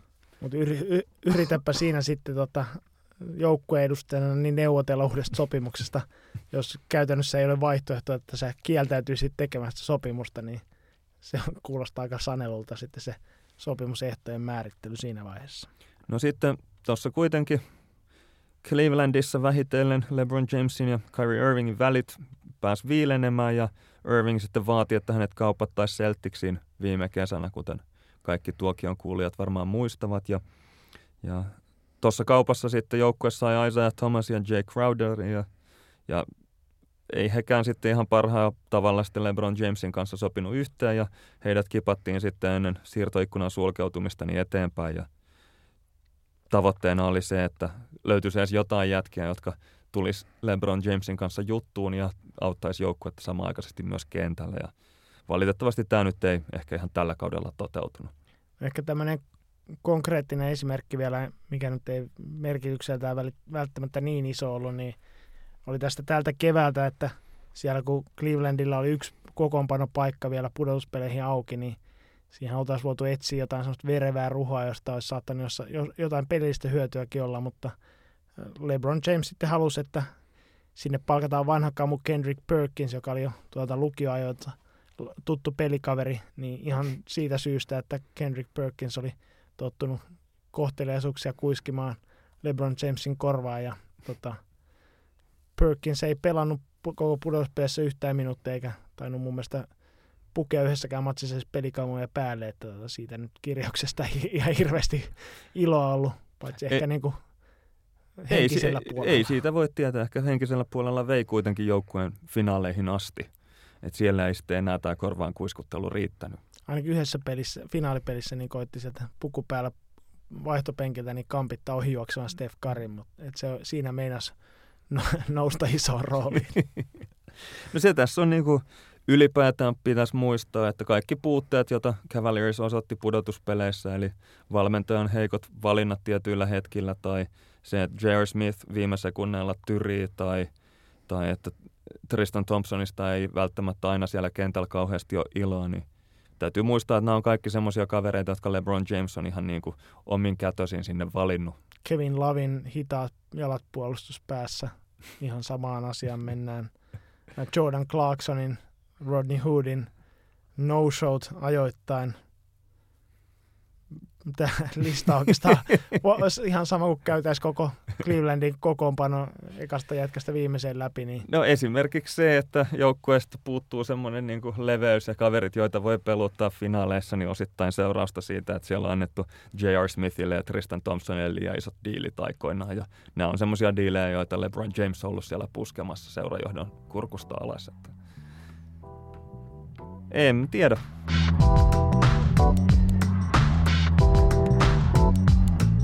No tästä voitaisiin hypätä sitten aasinsiltana kuulijakysymyksiin Matias Ruopalta. Ketkä ovat NBAn kaikkein oikein paras ja paskin GM? Ja, ja nyt ei puhuta sitten näistä pelaaja GMistä, eli LeBron Jamesista, vaan katsotaan ne, jotka oikeasti kantaa tätä titteliä omassa organisaatiossa. No joo, käydään noin vaikka pari huonointa ehdokasta läpi. Tässä on semmoinen tota, huonojen GMien valinnassa niin on aika vaikea tämmöinen käänte, käänteinen selviytymisharha, että jotta joku seurajohtaja erottuisi toisista erityisen huonona, niin hänen täytyisi pysyä vallassa riittävän, vallankahvassa riittävän pitkään, että pääsisi näyttämään sitä niin kuin osaamattomuuttaan riittävän väkevästi. Ja sehän tuossa on ongelma, että nuo GM saa aika herkästi kenkää, että jos ei se homma suju, niin aika vaikea sitten haaveilla siitä, että pääsisi antamaan niitä huonoja näyttöjä ihan niin kuin Hall of Fame tai Hall of Shame tasolla. No ehkä David Kahn on esimerkki siinä, joka sai näyttää, näyttää näitä. Hän on oikeastaan tämmöinen ehkä täydellinen myrsky siltä osin, että hän on sekä, sekä niin kuin äärimmäisen huono käsittelemään noita pelaajia, eli poltti siltaa vähän joka suuntaan. Ja sitten sen lisäksi taisi muistaakseni joka ikisen pelaaja kaupan tai liikkeen, niin oli se häviävänä osapuolena, niin oli sillä lailla tämä käänteismidan kosketus. Et ehkä nyt tämän huippukohtia voi miettiä niin tämä 2009 vuoden draft, jossa siis Minnesotan GM toimiessa, niin jostain käsittämättömästä syystä niin varas kolme pelintekijää, joista tota, ensinnäkin se sitten Ty Lawson pistettiin kaupaksi ja Ty Lawson oli osoittautunut näistä kolmesta parhaaksi. Ja lisäksi niin yksikään näistä kolmesta ei ollut Steph Curry, vaikka kaksi kertaa sai varata aikaisemmin, kun, kun tota Steph Curry otettiin Golden Stateen, että esimerkiksi siinä edellisellä varauksella David Kahn otti kuolemattoman Johnny Flynnin Minnesotaan, niin mutta eikö tässä, ollut, tässä, oli kuit, tässä oli kuitenkin perusteena ehkä se, että Ricky Rubio ei ollut tulossa Eurooppaan ihan sa, Euroopasta NBA ihan saman tien, niin parempi ottaa sitten pari pointtia lisää. Että sitten kun hän tulee, niin on valmiiksi muutama siellä venaamassa. Niin ja sitten kun Steph Curry ei ollut oikea, oikeasti niin kuin pointtina pidetty, vaan... Joo, oli enemmän semmoinen heittäjä Niin. ja oli vähän epäilyksiä, että pysyykö terveenä. No sitten toi toinen kuolematon liike oli Darko Milicin kauppaaminen. Tätä niin kuin David Kahn nimitti, että ne oli mannaa taivaasta, kun saivat, saivat Darko ja tuossa yhdessä TV-lähetyksessä haastattelussa, niin sitten lu- luetteli, että missä kaikkialla, niin tota, Darko oli, oli tota vierailu ja joka paikassa oli täysin katastrofaalisesti epäonnistunut, mutta kaikki oli jonkun olosuhteiden tai jonkun muun syytä, että, että piti niin kuin parhana syöttävänä isona miehenä sitten Vlade Divacin, niin tota, oli, mutta niinhän se meni penkin alle tämäkin kirjaus. Toinen tämmöinen GM, joka ei ehkä ihan parhaita on, niin voidaan mainita tässä niin kuin heikoimpien GMien listalla. Ja on Isaiah Thomas, joka oli aikoinaan yksi kaikkien aikojen parhaita pelirakentajia NBAssa, mutta joukkueen rakentajana ei ollut todellakaan samaa luokkaa. Eli hän oli, hänellä oli oikein hyvä semmoinen vahvuus kuitenkin, että osasi niin drafteista poimia niitä tavallaan niin kuin helmiä sieltä tulokkaiden joukosta. Eli Faras muun muassa Damon Stoudemirein, Marcus Cambin, Tracy McGradin ja David Lean, jotka kaikki oli niin kuin hyviä löytöjä sillä varausvuorolla, jolla heidät otettiin. Mutta se, että hänellä oli silmää näille pelaajatalenteille, niin ei mitenkään pystynyt kompensoimaan sitä, että hänellä ei ollut niin lainkaan minkäännäköistä käsitystä matematiikasta tai rahan arvosta tai siitä, että miten noi NBAn työehtosopimuksen pykälät menee. Eli tapana oli palkata ylihintaisia jätkiä, hankkia tämmöisiä headcaseja niin kuin Stephen Marbury ja yhdistää hänet Steve Francis ja toivoa, että siitä tulisi tämmöinen voittava takakenttä ja, ja sitten vahvistaa sitä sillä, että antaa niin kuin tämmöisiä supertähtisopimuksia sitten penkkipelaajille, kuten Jerome Jamesille tai Jared Jeffriesille niin, että toi tota, palkkakatto menee täysin umpeen ja näitä hyvin yksipuolisia takamiehiä ei pystytä millään tukemaan sitten muilla pelaajahankinnoilla. Ja suurin ongelma tässä Isaiah Thomasin joukkueen rakentamisessa oikeastaan oli se, että hän ei osannut ottaa sitä yhtä askelta taaksepäin ja mennä sinne draftiin haka- hakemaan niitä jätkiä ja tyhjentämään niin kuin ullakkotilaa, jotta saataisiin niin kuin uusia jätkiä sitten näiden epäonnistuneiden kirjausten tilalle, vaan toistuvasti vaan tuplasi ja tuplasi ja tuplasi ja haki lisää palkkaa sinne maksettavaksi ja, ja kauppas pois näitä varausoikeuksia ja, ja hyvin, hyvin, hyvin surkeasti meni se joukkueen rakentaminen hänen osaltaan jo. New York Knicksin sillä tavalla maanrakoa, että joukkue, siis 2006 joukkueen kokoonpano oli ihan täys katastrofia. Nyt 12 vuotta myöhemmin niin voisi sanoa, että ei ole vieläkään siitä niin kuin hänen romutustyöstään selviytynyt, vaikka onkin Porzingisin saanut sinne jo niin kuin vähän lottovoittona varattua. Thomasin liikkeestä niin oikeastaan kaikki yhdistävä tekijä on se, että, että tavallaan tyhjössä ne olivat ihan perusteltuja, että hän aina niin kuin hankki ihan oikeasti lisää sai talenttia hankittua Knicksiin, mutta se, että noin sopimukset oli aivan niin kuin kohtuuttomia, että ne eivät ole millään niin kuin, tavallaan oikeassa suhteessa siihen pelaajan tasoon ja sen lisäksi niin kuin just tätä pelaajien – henkistä ominaisuuksista tai, tai tota, kemioista ei välitetty yhtään, eikä myöskään siitä, että miten ne sopii yhteen siellä pelikentillä. Eli sitten se oli niin kuin aikamoisia hirviöitä nämä joukkueet. Ja oikeastaan tota, vähän surullisesti päättyi Thomasin taru Knicksissä, että se ei sen, sen takia ei saanut potkua, että olisi menestynyt huonosti näiden joukkueen rakentamisen osalta, vaan siinä, että tota, Knicks joutui maksamaan miljoona korvaukset sitten naispuoliselle työntekijöille Thomasin sukupuolisen ahdistelun johdosta. Ja jotenkin niin kuin ehkä kertoo tuosta Knicksin organisaatiosta sitten, että muutama vuotta sen jälkeen niin James Dolan, omistaja James Dolan palkkasi sitten Knicksin, tai ton Thomasin sitten ton Knicksin omistaman naisten NBA-joukkueen sitten peräsimeen, että tota. Huonoa harkintaa läpi, läpi seuran, mutta kyllä mun täytyy sanoa, että tämä on kuitenkin ihan tämä huonoimman GM-titteli niin NBA-historiassa niin on hyvin, tämä on yhden, yhden kilpailijan kauppa ja se on Elgin Baylor, joka oli Los Angeles Clippersin gm 22 vuotta ja tuona aikana joukkue voitti selkeästi alle kolmasosa otteluistaan ja, ja Baylor ja joskus tituleerattiin tuolla tota draft lottery arvontatilaisuudessa, että hän on tämän draft lottery prosessin veteraani ja sen oli tarkoitus olla jonkunnäköinen kehu siitä, että hänellä on kokemusta siitä, että on siellä huonoimpien joukkueiden edustajana vuodesta toiseen. Ja sen lisäksi, että pyöri siellä jatkuvasti siellä niin kuin huonoimpia tai parhailla varaussijoilla draftissa, niin tota, onnistui myös epäonnistumaan näissä valinnoissa vuodesta toiseen. Ja useimpina vuosina pystyy osoittamaan monia eri pelaajia, jotka olisi kannattanut aina niiden Clippersin varausten sijasta niin kuin jälkiviisastelle valita. Eli tietenkin se on helppo jälkikäteen puhua, mutta se, että Clippers otti Reggie Williamsia ennen Scottie Pippenia tai Lorenzen Wrightin ennen Kobe Bryantia tai Michael Olovokandin ennen Novitskia, niin vähän heikkoa suorittamista. No toi Baylor sitten sai kuitenkin palkinnon työstä, eli palkittiin vuoden gm vuonna 2006 ja tätä nyt ehkä jälkikäteen pidetään, pidetään tämmöisenä säälipalkintona, että hän pitkän uran tekijä sitten vihdoin, kun vähänkin jo, joukkue sai menestystä, niin Baylorille sitten annettiin tässä tunnistus. Eli oli hyvin pidetty hahmo kuitenkin niin kuin liigan ympyröissä ja aika lailla tämmöinen surullinen hahmo, hahmo kuitenkin, että tota, oli tosiaan tämmöinen tummaihoinen tota, entinen huippupelaaja, joka 22 vuotta Clippersissä joutui toimimaan täysin rasistisen ihmishirviön omistaja Don, Donald Sterlingin alaisuudessa. Eli, ja jälkikäteenkin tuli ilmi, että oli aika paljon tämmöistä syrjintää ja kohdannut siinä ihan omassa työpaikassaankin. Ja tota, tosiaan minkä takia sitten sai 22 vuotta toimia tuossa, niin oli oikeastaan ton Sterlingin pihyyden johdosta, että hän ei halunnut antaa kellekään potkuja, koska potkut saaneille pelaajille tai tota, työntekijälle, joilla on sopimus kesken, niin pitää maksaa edelleen palkkaa, niin sitä ei halunnut tehdä. Ja ilmeisesti Baylor oli myös, myös hinnalta, hintalapultaan aika edullinen GM, niin senkin takia ei haluttu palkata sinne ketään, joka olisi voinut vaatia enempää palkkaa. Niin, niin tota, aika lailla tämmöinen surullinen hahmo NBA-historiassa. Mutta kieltämättä ei onnistunut myös omassa työssään. Joo. Että ei, ei, ollut hyvät, ei ollut parhaat pelikortit, mutta pelasi ehkä myös vähän väärää peliä niille.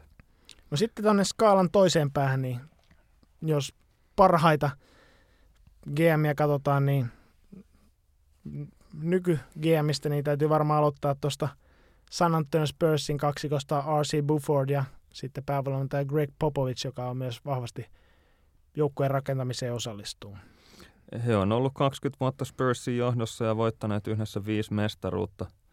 Ja täytyy sanoa, että tämä, on, tämä Spursin koko organisaatio niin on todella esimerkillinen NBA-kokonaisuus siinä, että monet joukkueet pyrkivät siitä ottamaan mallia ja kyllä nämä kaksi kaveria on sen kulttuurin niin kuin, suurimmat luojat.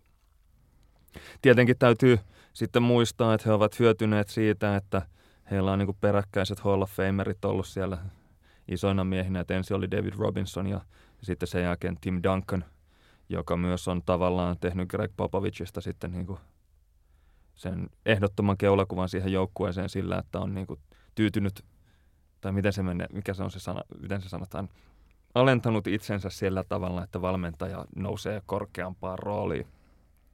Ja, mutta joka tapauksessa niin toi Buford ja Popovicin kyky löytää tämmöisiä oikealla tavalla lahjakkaita pelaajia, jotka sopii siihen heidän seuransa kulttuuriin, niin on ollut todella melkein virheetöntä. Että harvassa on semmoiset kaverit, jotka olisi Spursiin mennyt ja sitten siellä jotenkin niin kuin epäonnistuneet tai olisi tehty täydellisiä virhearviointeja siinä, että, että tämmöinen kaveri sinne sitten palkattiin. Ja sitten ennen kaikkea Spurs on ollut oikeastaan edelläkävijä tässä niin globaalin, globaalin tota, koripallon ympär, ymmärtämisessä, että he ovat sekä niin kuin etsineet pelaajalupauksia kaikkialta maailmasta ja myös sitten niin kuin vaikutteita tuohon pelaamiseen ihan ennakkoluulottomasti etsineet, etsineet että tota, heillä on, he ovat tavallaan pelanneet paljon isommalla korttipakalla kuin näillä muilla joukkueilla, jotka sitten pitkään katsovat niitä amerikkalaisia yliopistopelaajia ja, ja tota, vaikutteita sen pelaamiseen vaan sitten NBA-tasolta, että yleen katsoo sitten kaikkea muuta vaikutteita, niin tota, tässä niin San Antonion kaksikko niin on ollut mukana viemässä tätä koripalloa huomattavasti globaalimpaa suuntaan. Sen lisäksi Spurs on pystynyt niin kuin jälleen synnyttämään uusia pelitapoja siitä, kun pelaajamaterio on elänyt tuossa 20 vuoden aikana. Että alun perin kyseessä oli tämmöinen puolen kentän tiukasti puolustava joukkue, joka sitten siitä kääntyi tämmöiseksi jengiksi, joka rakennettiin sitten Tim Duncanin korinaluspelaamisen varaan ja, ja sitten vähän myöhempinä vuosina niin sitten oli tämmöinen aikaa ja avaruutta, pace and space, kentän levittämistyyppinen joukkue ja, ja sitten nyt viime vuosina on aivan, niin aivan viime vuosina on sitten Leonardin päälle rakennettu tota joukkueen tekemistä, että hyvin ovat pystyneet sitten mukautumaan siihen, että kukaan pelaaja siellä ei sitä 20 vuotta yhtäjaksoisesti tässä pelannut. No Spurs on ollut oikeastaan tämmöinen malliorganisaatio, että sieltä on paljon yritetty kopioida asioita muualle ja jopa kupattu sitten henkilöstöä ja valmentajia ja GM ja mitä ikinä muualle ja koetettu kopioida tätä kulttuuria. Ja tota, mielenkiintoista nähdä, että Popovitsin vuodet tuossa penkin päässä alkaa kulua loppuun kohden, niin onko se kulttuuri niin vahva, että se kestää niin sukupolvenvaihdoksen myös sitten tässä, tässä tota päättävissä asemassa olevilla henkilöillä vai vajoako tavallaan Spurs sitten organisaatioksi muiden joukkoon sitten sitä kautta? Tässä nyt kuitenkin täytyy muistaa, että tuossa Spursin tapauksessa mainittiin kaksi jätkää ja heillä sen lisäksi oli siellä David Robinson ja Tim Duncan niin kuin rakennuspalikoina pitkän osan tästä heidän ajanjaksostaan, niin he eivät ole nyt se paras GM tässä meidän rankingissa, vaan siirrytään vaikkapa Jerry Westiin seuraavaksi. Joo, Jerry West on tosiaan Hall of Fame pelaaja Lakersin ajoilta ja tota, voisi sanoa, että on myös Hall of Fame arvoinen sitten tota gm ollut. Ja tota, ura alkoi tuossa Lakersin toimiston puolella 70-luvun lopulla. No siinä oli tota, meidän ensimmäinen täyden käpy käydä 79 draftissa, että Jerry West liputti sen suhteen, että kun Lakersilla oli ykkösvaraus, niin olisi halunnut ottaa Sidney Moncrieffin, mutta omistaja Dr. Buzz, Jerry Buzz sitten tota, ylipuhu Westin ja äh, ottivat Lakersin Magic Johnsonin ja niin kuin sanotaan, niin loppu on historiaa. Mutta tästä nyt ehkä ainakin Lakersin tota, keltaisten lasien läpi katsovat tahot haluaa sanoa, että Westin ansiota oli se, että hän oli tarpeeksi joustava, että hän ei hakannut nyrkkiään pöytään ja halunnut Moncrieffia, vaan kuunteli järkipuhetta. No sitten nämä seuraavat liikkeet, James Worthin varaaminen 82 ja Byron Scott 84, AC Green tokalla kierroksella 85 ja Michael Thompsonin treidaaminen joukkueeseen vuonna 87, niin oli, kaikki oli neronleimauksia, loistavia siirtoja, jotka oli sitten äh, askeleita matkalla siihen, että syntyi tämä Showtime Lakersin 80-luvun käsite, tämmöinen tota, yksi näistä jo aiemmin mainituista omaa aikakauttaan voimakkaimmin domine, domi, dominoineimmeista, doni, dominoim... Domino. Domino keksit. Dominoineimmista joukkueista. Ja tota, no tämä 80-luku sitten, tota, he voittivat viisi mestaruutta vuosina 79-88 ja, ja 80-luku oli oikeastaan heidän ja Boston Celticsin välistä temmellystä sitten. Se sai sitten tietynlaisen pisteen tuossa vuonna 1991, kun Magic Johnson eh, Magic Johnsonin HIV-tartunnan tartunnan myötä niin tota, e, joukkue vähän niin kuin hajosi käsiin siinä 90-luvun alussa, mutta vuonna 1996 sitten West onnistui rakentamaan Lakersin uudestaan, tai oli ehkä siinä vaiheessa jo vähän semmoisena harmaana eminenssinä siellä GM Mitch Kupchakin taustalla, mutta onnistui siinä sitten 96 kesällä ensin houkuttelemaan 18-vuotiaan Kobe Bryantin joukkueeseen ja sitten samaan aikaan sain sitten vapaana agenttina Shaquille O'Nealin houkuteltua Orlandosta Lakersiin ja yhtäkkiä heillä olikin tämmöiset niin rakennuspalikat siihen, että kun siihen lyötiin vielä Phil Jackson siihen samaan nippuun, niin voitti kolme mestaruutta 2000-2002. Tämän jälkeen niin West jätti sitten Lakersin taakse ja pienen tota, sapattivapaan jälkeen niin päätyi sitten Memphis Grizzliesiin ja Grizzlies oli ollut aika lailla toi koko liigan naurun aihe koko nuoren historiansa ajan ja West sai nopeasti sitten käännettyä sielläkin kelkan, tota, sai houkuteltua Hubie Brownin TV-kommentaattorin hommista päävalmentajaksi sai rakennettua tuonne oikeastaan tuommoisen vakio joukko, joka nyt ei ihan mestarustaistoihin koskaan yltänyt, mutta oli ihan tota, vertaansa vailla olevaa menestystä niin kuin Memphisin historiassa. Ja tota, West sai vuonna 2004 sitten, sitten vaikka tuon vuoden GM-palkinnon.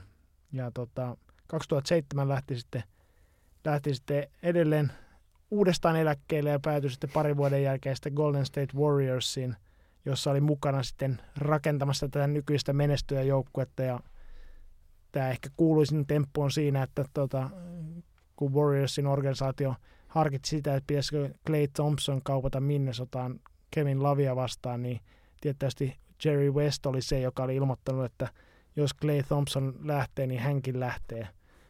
Ja tota, sitten, sitten tota, päädyttiin sanomaan ei tälle kaupalle. Ja, se on sinänsä aika kova statement, jos kyseessä on kuitenkin tämmöisessä pelkässä neuvonantajan roolissa oleva kaveri seuran taustoilla, että ei ehkä ole ihan niin kuin, ei virallista roolia vai mikä se on se korisliigan ilmaus, niin, niin hän uhkaa sitten lähteä, jos tämmöiset kaupat tehdään, niin ehkä se on enemmän se tota, kuvainnollinen vakavuus siinä, että hän on nyt tosissaan laittaa maineensa pantiksi. Ja se oli ainakin oikea ratkaisu. Ja sitten tiettävästi oli merkittävässä roolissa houkuttamassa Kevin Duranttia tuonne Warriorsiin, että puhui siitä kanssa, kun West tunnetaan NBA-historiassa siinä, että hän oli aina ottavana osapuolena tuossa 50-60-luvun Lakers Celtics vastakkainasettelussa, että vuodesta toiseen kävi häviämässä finaalit, finaalissa. Ja tota, LeBron Jamesille ilmeisesti kertoi tätä tarinaa, eli kuinka raastavaa se on, jos ei koskaan voita mestaruutta. Niin kannattaa, Kevin, Kevin Durantille. A, anteeksi, Kevin Durantille niin tota, tämä oli ilmeisesti sitten ratkaisevassa asemassa tämä, kun päätettiin Warriorsin liittyä. En tiedä. Hyvin mahdollista, että on myös LeBron Jamesille käynyt tuota samaa storia kuiskuttelemassa, että, että mitä jos tulisit tänne meille Warriorsiin.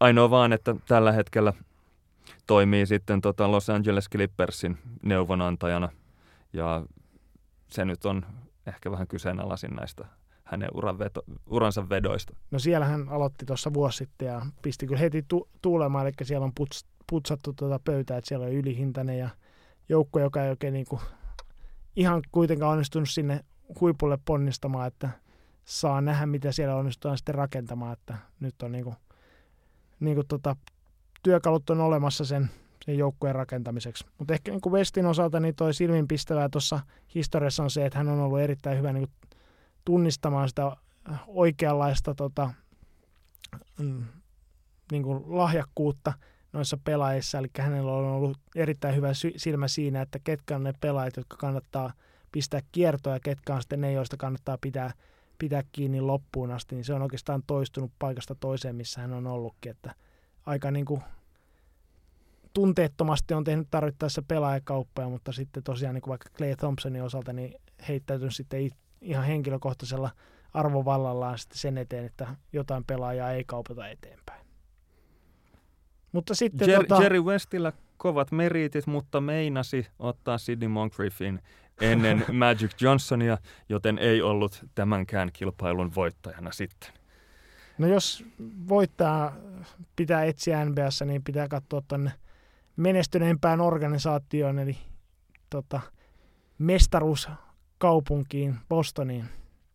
Joo, kyllä Boston Celticsin ikiaikainen GM Red Auerbach, joka voitti 17 mestaruutta seura valmentajana tai gm niin täytyy kyllä nostaa ensimmäiseksi tässä kaikkien aikojen parhaan NBA GM kilpailussa. Eli Auerbach tota, toimi Celticsin valmentajana ja gm vuodesta 50 vuoteen 84 tai valmentajana jäi eläkkeelle vuonna 66, mutta oli silti kuitenkin vielä 18 vuotta sitten niin pelaajaliikkeiden tai pelaajasiirtojen ja muiden päätösten tekijänä. Ja dominoi silloin 50-luvulla jo. Oikeastaan 50-luvun alku meni siinä, että varaili tulevia Hall of Famereita, mutta repäs sitten vuonna 1956 oikein todella, eli varas drafti ekalla kierroksella Tommy Heinsonin ja tokalla kierroksella Casey Jonesin, Jonesin ja, ja sitten kauppasi Cliff Hagan ja Ed McCallin eh, St. Louis Hawksiin ja sai sieltä sitten Bill Russellin pelaajaoikeudet. Eli yhtenä, yhdessä päivässä hankki Tommy Heinsonin, Casey Jones ja Bill Russellin ja rakensi siitä semmoisen alustan semmoiselle täysin dominoivalle joukkueelle, joka varsinkin sitten kun vuonna 1962 siihen lisättiin vielä John Havlicek, niin voitti tosiaan vuosien 58-67 niin jaossa olleista 13 mestaruudesta 11. Sen lisäksi sitten, kun oli tämä 60-luvulle, pitkälle 60-luvulle asti dominoinut joukkue, ää, tota, Auerbachin kasama, niin sitten 70-luvulle homma jatku. Rakensi uuden joukkueen, joka perustui sitten Dave Cowens ja Paul Silasin ympärille. Voitti pari mestaruutta vuosina 74 ja 76. Ja tässä vaiheessa siis mittarissa oli 13 mestaruutta. Ja 80-luvulla tähän pottiin lisättiin vielä kolme lisää. Eli vuonna 78 osoitti tämmöistä ennakointia siinä, että varas draftin kuutosvarauksella Larry Birdin, joka oli tämmöinen erikoistapaus junior eligible, eli kolmannen vuoden yliopistopelaaja, joka oli jo varauskelpoinen, koska siinä oli erilaisia siviilipuolen sekoiluja ollut Birdillä sillä tavalla, että hän oli missannut yhden yliopistokauden. Ja tässä oli sitten tämmöinen erikoistilanne, että pelaaja sai palata yliopistoon vielä seniorikaudelleen tämän niin kuin, tota, varaustilaisuuden jälkeen, ja jos Celtics ei olisi häntä saanut kirjattua sopimukseen, niin hän olisi ollut vuoden 79 draftissa taas tarjolla. Mutta vihdoin Auerbach saa hänet sitten sovit, äh, tota, vakuuteltua siitä, että Boston on oikea paikka, ja, ja tota, sitten ensimmäisellä Birdin kaudella niin Celtics voitti tuon 32 matsia enemmän kuin edellisellä, eli oli tämmöinen, voisi sanoa, että niinku todella käänteen tekevä pelaaja Celticsille. Ja sitten vuonna 1979 tämän kään, niin käänteen tekevän kauden jälkeen, niin voisin väittää, että Red Auerbachille osu tuohon draftin yhteyteen niin NBA-historian kovin kauppapäivä. Eli oli jo aiemmin vaihtanut yhden korin tekijän Bob McAdoon Pistonsiin ja tota, sai sieltä sitten ML Carrin ja Detroitin vuoden 80 ykköskierroksen varauksen. Ja tota, sitten tämä Detroitin paketti levisi ihan täysin kasaan ja tästä ykköskierroksen varauksesta sitten vuonna 80 niin tuli drafti ensimmäinen varaus ja Bostonilla oli siihen siis tota, oikeudet, vaikka joukkue oli selkeästi parempi kuin semmoinen jengi, jonka voisi odottaa varaavan ekana. Ja silloinkaan vielä toi, tota, Auerbach ei tyytynyt siihen, että otetaan sieltä yksi hyvä pelaaja. Hän oli todennut, että tuolla tota, Warriorsissa pelasi tämmöinen nuori, vähän epätasainen sentteri, jonka hän halusi, niin teki sitten Warriorsin kanssa kaupat, että sai Robert Parishin ja Warriorsin kolmosvarauksen tätä ykkösvarausta vastaan ja sitten otti tällä kolmosvarauksella sitten Kevin McHalein sillä tavalla, että heillä oli kasassaan sitten tämä Larry Birdin, Kevin McHale ja Robert Parishin Big Three, iso kolmikko, joka sitten kannatteli Celticsin joukkuetta tuon 80-luvun. Ja Kaiken kaikkiaan Auerbach siis voitti 28 vuoden aikana 16 mestaruutta, eli selkeästi yli puolet tarjolla olleista mestaruuksista. Olli voi nyt sanoa, että siellä oli vähemmän joukkueita siihen aikaan NBAssa, mutta kyllä ne vähitellen siinä lisääntyi ja niitä mestaruuksia tuli vielä sitten 80-luvun puolellakin kolme kipaletta. Eli kyllä tämä on tämmöinen pitkäkestoinen maratonjuoksu gm jossa toistuvasti osoitettiin sitä, että – tunnistaa ne parhaat pelaajat sieltä tota, äh, rihkaman seasta ja osaa poimia ne todella arvokkaat jätkät, joilla sitten niitä mestaruuksia voitetaan. No tuossa, jos pikkasen täytyy tätä, ei vetää mattoalta, mutta kontekstia lisätä tähän, niin tosiaan niin Auerbach pääosin sitten operoi aikana, jolloin ei ollut NBS vielä tätä free agent-systeemiä, eli pelaajat eivät saaneet vaihtaa vapaasti paikkaa, eli mikäli, mikäli he päätyivät niin kuin Celticsin organisaatioon, niin tota, he eivät voineet toiseen joukkueeseen lähteä, eli sitten, sitten Celtics antanut siihen lupaa ja sen lisäksi ei ollut palkkakattoa myöskään, että se olisi rajoittanut sitä joukkueen rakentamista. Mutta joka tapauksessa niin Auerbach ton 28 vuoden aikana niin henkilökohtaisesti valitsi ja hankki nämä kaikki pelaajat, joista, joihin lukeutui lukemattomia Hall of, tulevia Hall of Fame-pelaajia, niin hankki käytännössä kaikki nämä pelaajat tuonne Celticsiin ja suurinta osaa niistä valmenski itse. Ja lisäksi hän oli myös tämmöinen niin uudisraivaaja monella tapaa, että tota, oli ensimmäinen GM, joka varas tummaihoisen pelaajan, eli tota, vuonna 50 Chuck Cooperin, ja lisäksi oli ensimmäinen sitten GM, joka palkkasi joukkueeseen tummaihoisen päävalmentajan, eli Bill Russell, joka toimi sitten pelaajavalmentajana vuosien 66 ja 69 välillä. Eli hänkin vähän samalla lailla kuin tuossa puhuttiin noista San Antonion miehistä, jotka sitten tavallaan avasi sitä pelaajapuolia, laajensi kaikkialle maailmaan, niin tota, toi Red Auerbach oli sitten edelläkävijä siinä, että hän myöskin avasi sitä pelaajapuolia siinä, että ei katsonut pelkästään niitä valkonaamoja, joita voi joukkueessa pelata. Eli nostamme täällä hattua Red Auerbachille ja hänen suorituksilleen, ja kyllä hän on paras GM NBA-historiassa ihan sillä, että noita suorituksia on vain niin paljon. Eikä pelkästään sen takia, että hän on tapana tämä voittosikaria polttaa. Ja siinä vaiheessa Boston Garden hallissa, kun ottelu ei ratkennut hänen mielestään, niin sytytti siinä vaihtopenkin päässä sitten sikarin palamaan ja katteli siinä rennosti penkki selkänojaan nojaille niin tota, pelin loppuun. Niin tätä, tätä pidettiin myös hyvin provosoivana eleenä, koska joskus näitä sikareita tupruteltiin ja sitten siinä vaiheessa, kun joku olisi voinut vielä ehkä väittää, että peli on käynnissä, niin vastustajat saattoi pitää sitä vähän tämmöisenä ylimielisenä kuittailuna, mutta sekin on nyt jälkikäteen katsottuna niin pelkkää plussaa Red Auerbachille.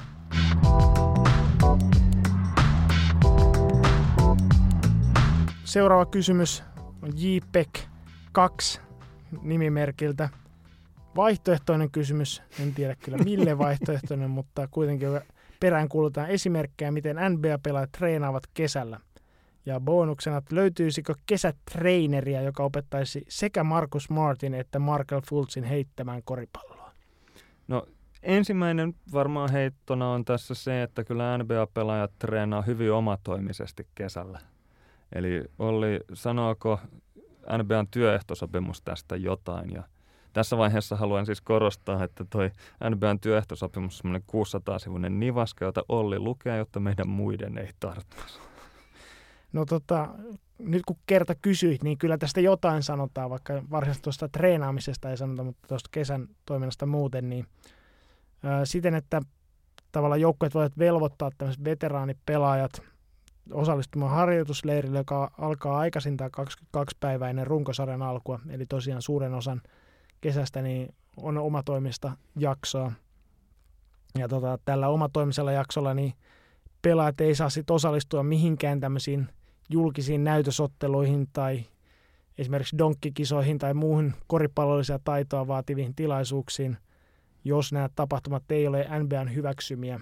Ja sitten lisäksi siellä on tämmöisiä tiettyjä ehtoja, että esimerkiksi voivat tapahtua aikaisintaan heinäkuun alun jälkeen. Ja tästä nyt esimerkkejä on vaikka Suomen maajoukkueen toimessa, jossa joku tämmöinen näytöstapahtuma, niin Lauri Markkanen ei saanut pelata siellä, koska se järjestettiin ennen heinäkuun, en, heinäkuun alkua, niin tota, tulee ihan kouriin tuntuvia tämmöisiä vaikutuksia. Ja esimerkiksi näissä näytösotteluissa pitää olla NBAn hyväksymät tuomarit ja niin edespäin, edespäin tota, mukana. Ja, äh, tota, tämä ei kuitenkaan rajoita osallistumasta tämmöisiin virallisiin vaikka FIBAN alaisiin kilpailuihin sekä sitten näihin valmistaviin harjoitusotteluihin, mutta tota, sillä rajauksella, että nämä har- tämmöiset harjoitusottelut, niin jos ne järjestäisiin Yhdysvaltain maaperällä, niin NBAlla olisi niihin televisiointioikeudet.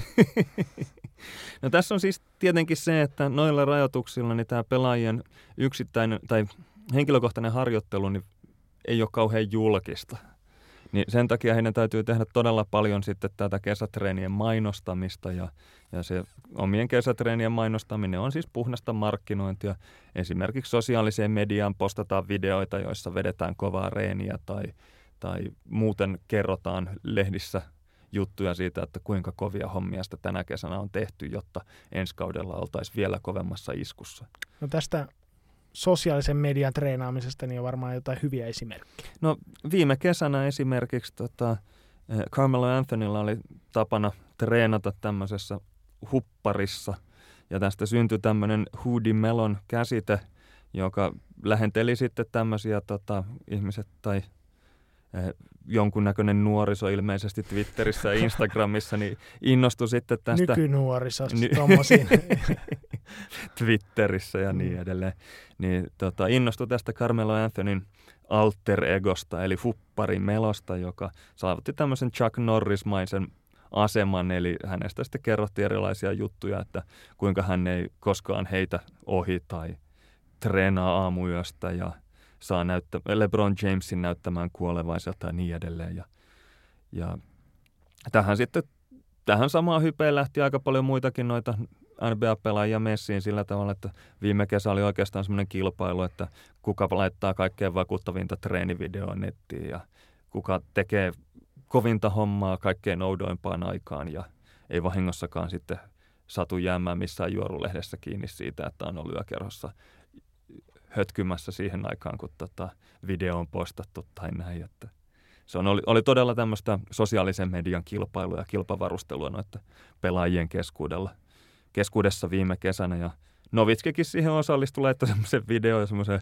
todella rämällä mummofillarilla eli jossain tota, Saksan vuoristossa. Ja se oli tosiaan vielä tämmöinen niin normi-ihmisen kokoinen fillari, jossa oli tämmöinen lasten 80-luvun aikana semmoinen todella hätäinen turvaistuin siellä satulan takana sillä tavalla, että Novitski käytännössä istui siinä omalla satulalla ja siinä turvaistuimella, istuimella, että jos siellä olisi joku pikku skidi ollut kyydissä, niin silloin olisi kyllä ollut naama täynnä Novitski haitaria, että tota, se ei ollut mikään perhereissu vissiin sitten tämä heidän pyöräretkensä. Vähän samalla tavalla sitten nämä jotkut kaverit, Novitski ei ottanut tosissaan tätä netissä treenaamista, niin myös tänä, tänä kesänä toi tota, Lauri Markkanenkin otti kantaa tähän, eli postas minne WhatsAppiin, en mä tiedä mistä tämä kuvakaappaus on, Snapchatista jostain, niin postas tämmö... Näyttää näistä Snapfaceilla. niin, postas tämmöisen kuvan koripallosta ja kengistä ja taitaa olla koriskentän parketti ja teksti, että luuletteko, että mä en treenaa, koska mä en tee siitä mitään postauksia nettiin ja hashtag oli vielä tai aihetunniste oli, että social media stinks, eli sosiaalinen media haisee. No, tämä ei pelkästään välttämättä ole tämä sosiaalisessa mediassa harjoittelua ihan tosiaan niin omaa markkinointia, vaan tässä voi olla, kuten tuo Markkanenkin tämän puki sanoi, että tässä on vähän semmoista niin kuin julkista painetta sitten pelaajille näyttää, että he myös tekee asioita. Eli tässä ehkä niin kuin taustalla on toi jokunen vuosi sitten oikeastaan ensimmäinen tämmöinen jonkunlainen kohu syntyi, kun oli, oli tota, muistaakseni Twitterissä, niin suurin piirtein samaan aikaan tuli maailmalle, tuli ka- kahden peräkkäisen vuoden kakkosvarauksen twiitit, joista ensin Kevin Durant kertoi jos, jos, jossain aamupäivällä, että on takana joku kolmen tunnin voimaharjoitus ja heittoharjoitus ja nyt proteiinin juoma ja sitten illa, iltapäivällä vielä neljän tunnin pelit edessä – ja sitten samaan aikaan niin seuraavan vuoden kakkosvaraus Hashim Tabi twiittasi, että heräsin juuri ja menen syömään pannukakkuja. niin tässä tota, tuli jonkinlainen sitten paneelta, paneelta sitten painetta siihen, että tota, pitää myös näyttää siltä, että julkisuuteen, että tekee jotain oma itsensä kehittämiseksi. Niin, että se taitaa vaatia sen parinkymmenen vuoden NBA-uran alle, että voi oikeasti lyödä läskiksen, että miten niin kuin sosiaalisessa mediassa treeninsä esittelee. Joo, mutta tota, jos kyse oli siitä, että ei kenen kanssa harjoittelee, mutta miten harjoittelee, niin tosiaan näitä tapoja niin kuin harjoitellaan aika monia. No tietysti ihan koripallollisia asioita, asioita hiotaan eri lailla, mutta sitten näin fyysiselle puolelle, niin sinne löytyy kyllä hyvin persoonallisia ratkaisuja. Et ehkä niin kuin ääriesimerkki on vaikka LeBron James, joka vähän kuin toi taanoinen Rocky-leffan Ivan Dragonin sen tyyppisesti – treenaili tämmöisiä vähän niin kuin näennäistä tieteellisiin high-tech-menetelmiin ihme, ihmeellisiä liikkeitä ihmeellisillä laitteilla ja kuulemma käyttää miljoonia dollareita vuodessa niin kuin oman kroppansa kehittämiseen ja siellä on kaiken maailman sitten nahkatakkimiehet valvomassa, No, mut kyllä- valvomassa asioita. Vaikka ei kiellettyjä aineita käyttäisikään, niin kyllähän johonkin semmoiseen ylipainekammioon tai vastaavaan niin helposti heilauttaa miljoonan vuodessa. Että. No tuossa ehkä toisen skaalan toisessa päässä voisi mainita vaikka Kyle Corverin, joka tiettävästi tota fysiikkaansa parantaa kesälomalla roudaamalla merenpohjassa kiviä kaveriporukassa. Ja tämä taisi olla tämmöinen joku jonkinlainen tota, neronleimaus tässä porukassa, että keksittiin, että kokeillaanpa tätä ja sitten vaikutukset oli sen verran hyviä, että sitä ollaan toistettu sitten myöhempinä vuosina. Mun käsittääkseni Korverin porukassa ne myös tekee kaiken näköisiä, mikä tämä on, suppailee, seisaltaan melo, jota on useiden kymmenien kilometrien matkoja ja muutenkin lyö sen vähän niin kuin överiksen, että miten voidaan siellä meren ääressä viihtyä. No sitten yksi tämmöinen kuuluisa esimerkki on sitten Arizona yliopiston vanhat joukkuekaverit Richard Jefferson ja Luke Walton, jotka tota, kehittivät tämmöisen kesätradition, että pelasivat San Diegossa rantalentistä ja sillä lailla pitivät itsensä kunnossa. Varmasti tekivät muutakin asioita, mutta tämä oli se, niin kuin mitä, mikä sieltä nousi sitten, nousi sitten julkisuuteen. Sittenhän tässä on se, kun on koko kesä treenattu, niin ne täytyy sitten ne kesätreenin tulokset tuoda sitten fanfaarein julki sitten, kun kesä on päättymässä ja päästään hehkuttamaan sitä, että kuinka tuloksellista tämä harjoittelu on ollut. Että hyvin perinteinen on esimerkiksi tämä, että pelaaja, jolla on ehkä voimasta ollut pulaa, niin saattaa ainakin otsikoiden mukaan niin kesän aikana sitten lisätä sen 10 paunaa, 4,5 kiloa lihasta raameihinsa. No tänä vuonna tämä on tapahtunut jo ennen juhannusta, että ei tarvinnut ihan sen kesän loppuun asti mennä. Täällä oli tämmöinen silminnäkyä havainto Los, vaikka Los Angeles Lakersin Kyle Kusmasta, joka oli havaittu täällä joukkueen harjoituskeskuksessa ja hän kuulemma näytti huomattavasti isommalta kuin tota edellisellä kerralla, kun oli siellä paikan päällä ilmestynyt ja hyvällä tavalla korostettiin isommalta. että oli saanut tosiaan lisää, lisää massaa ja oli in great shape, niin kuin kaikki on aina sen kesäharjoittelun jälkeen. Sitten yksi tämmöinen vuodesta toiseen toistuva klassikko on se, että erilaiset isot korinaluspelaajat niin treenaa aina joko Hakim Olajuwonin tai Karim Abdul-Jabbarin kanssa. Ja, ja tietenkin se olisi kaunis ajatus, että jollekin nykysentterille, no Joel Embiidillä ehkä vähän samaa on kuin Hakim Olajuwonilla hekin on keskenään treenannut, mutta saisi jotenkin asennettua sitten tämmöisen kissamaisen jalkatyön korinalle niin kuin Hakimilla tai, tai ehkä joku toinenkin pelaaja joskus oppisi sen Karim Abdul-Jabbarin Skyhook-heiton. Vielä en ole kellään sellaista nähnyt ja, ja yleensä tämä vähän vaikuttaa siltä, että saadaan hieno artikkeli aina kyseiseen lehteen siitä, että samalla nostetaan hattua legendaariselle pelaajalle ja samalla toisaalta sitten niin kuin osoitetaan, että tämä nuorempi pelaaja on kova, kova harjoittelija ja nöyrä oppimaan vanhemmalta viisaammalta tieteenharjoittajalta, mutta harvemmin nämä nyt on sinne seuraavan kauden pelisuorituksiin hirveästi heijastunut nämä Hakimin ja Karimin kanssa vietetyt kuvaussessiot. No näissä kesäharjoittajien osalta, niin kuten monen muunkin asian osalta, niin ennen oli asiat paremmin. Eli niin kuin hyvä esimerkkinä voisi vaikka tuon mainitun Larry Birdin nostaa, että hän 80-luvulla niin tuli sitten yhdellä kaudella, niin harjoitusleirit tuli huippukunnossa, niin se ihmeteltiin, mitä oli tapahtunut kesän aikana, niin Bird kertoi, että oli lopettanut oluen juomisen, niin se oli ratkaiseva asema. Joi vain teräviä. no, mutta sit... sit, niin, se, tähän kysymyksen toinen osa, eli se heitto, heiton opettelu, niin tota, mites to, löytyisikö tuommoisia heittovalmentajia, jotka NBAsta, jotka osais, vois opettaa sitten Smartin tai Fultzin heittämään? No, siinä on taas tämä, että vähän vaikuttaa siltä, että tuo heittäminen on semmoinen taito, jota nuo pelaajat treenaa kesäisin lähinnä omien henkilökohtaisten valmentajiensa kanssa. Eli heittovalmentajia joukkueella tietenkin on, mutta ei niitä ole ehkä niin paljon kuin voisi kuvitella edes nykyään NBAssa. Että okei, tämä on parin vuoden takaa tämä juttu, mutta Wall Street Journalin mukaan niin ennen kautta 2012-2013, eli viisi vuotta sitten, niin vain kuudella NBA-joukkueella oli heittovalmentaja ja puolet niistäkin oli palkattu sinä kyseisenä kesänä. Eli Dallas, San Antonio ja Indiana on ainoat joukkueet, joilla on nyt niin kuin parikymmentä vuotta ollut rosterissaan tai valmennuskaartissaan niin erityinen heittovalmentaja. Ja Mavsin tapauksessakin se toi 97 vuodesta palvelukaveri on Gary Boren niminen investointipankkiiri, joka on lähinnä tämmöinen vaparivalmentaja ja taitaa olla siinäkin vähän enemmän semmoinen henkisen puolen asiantuntija.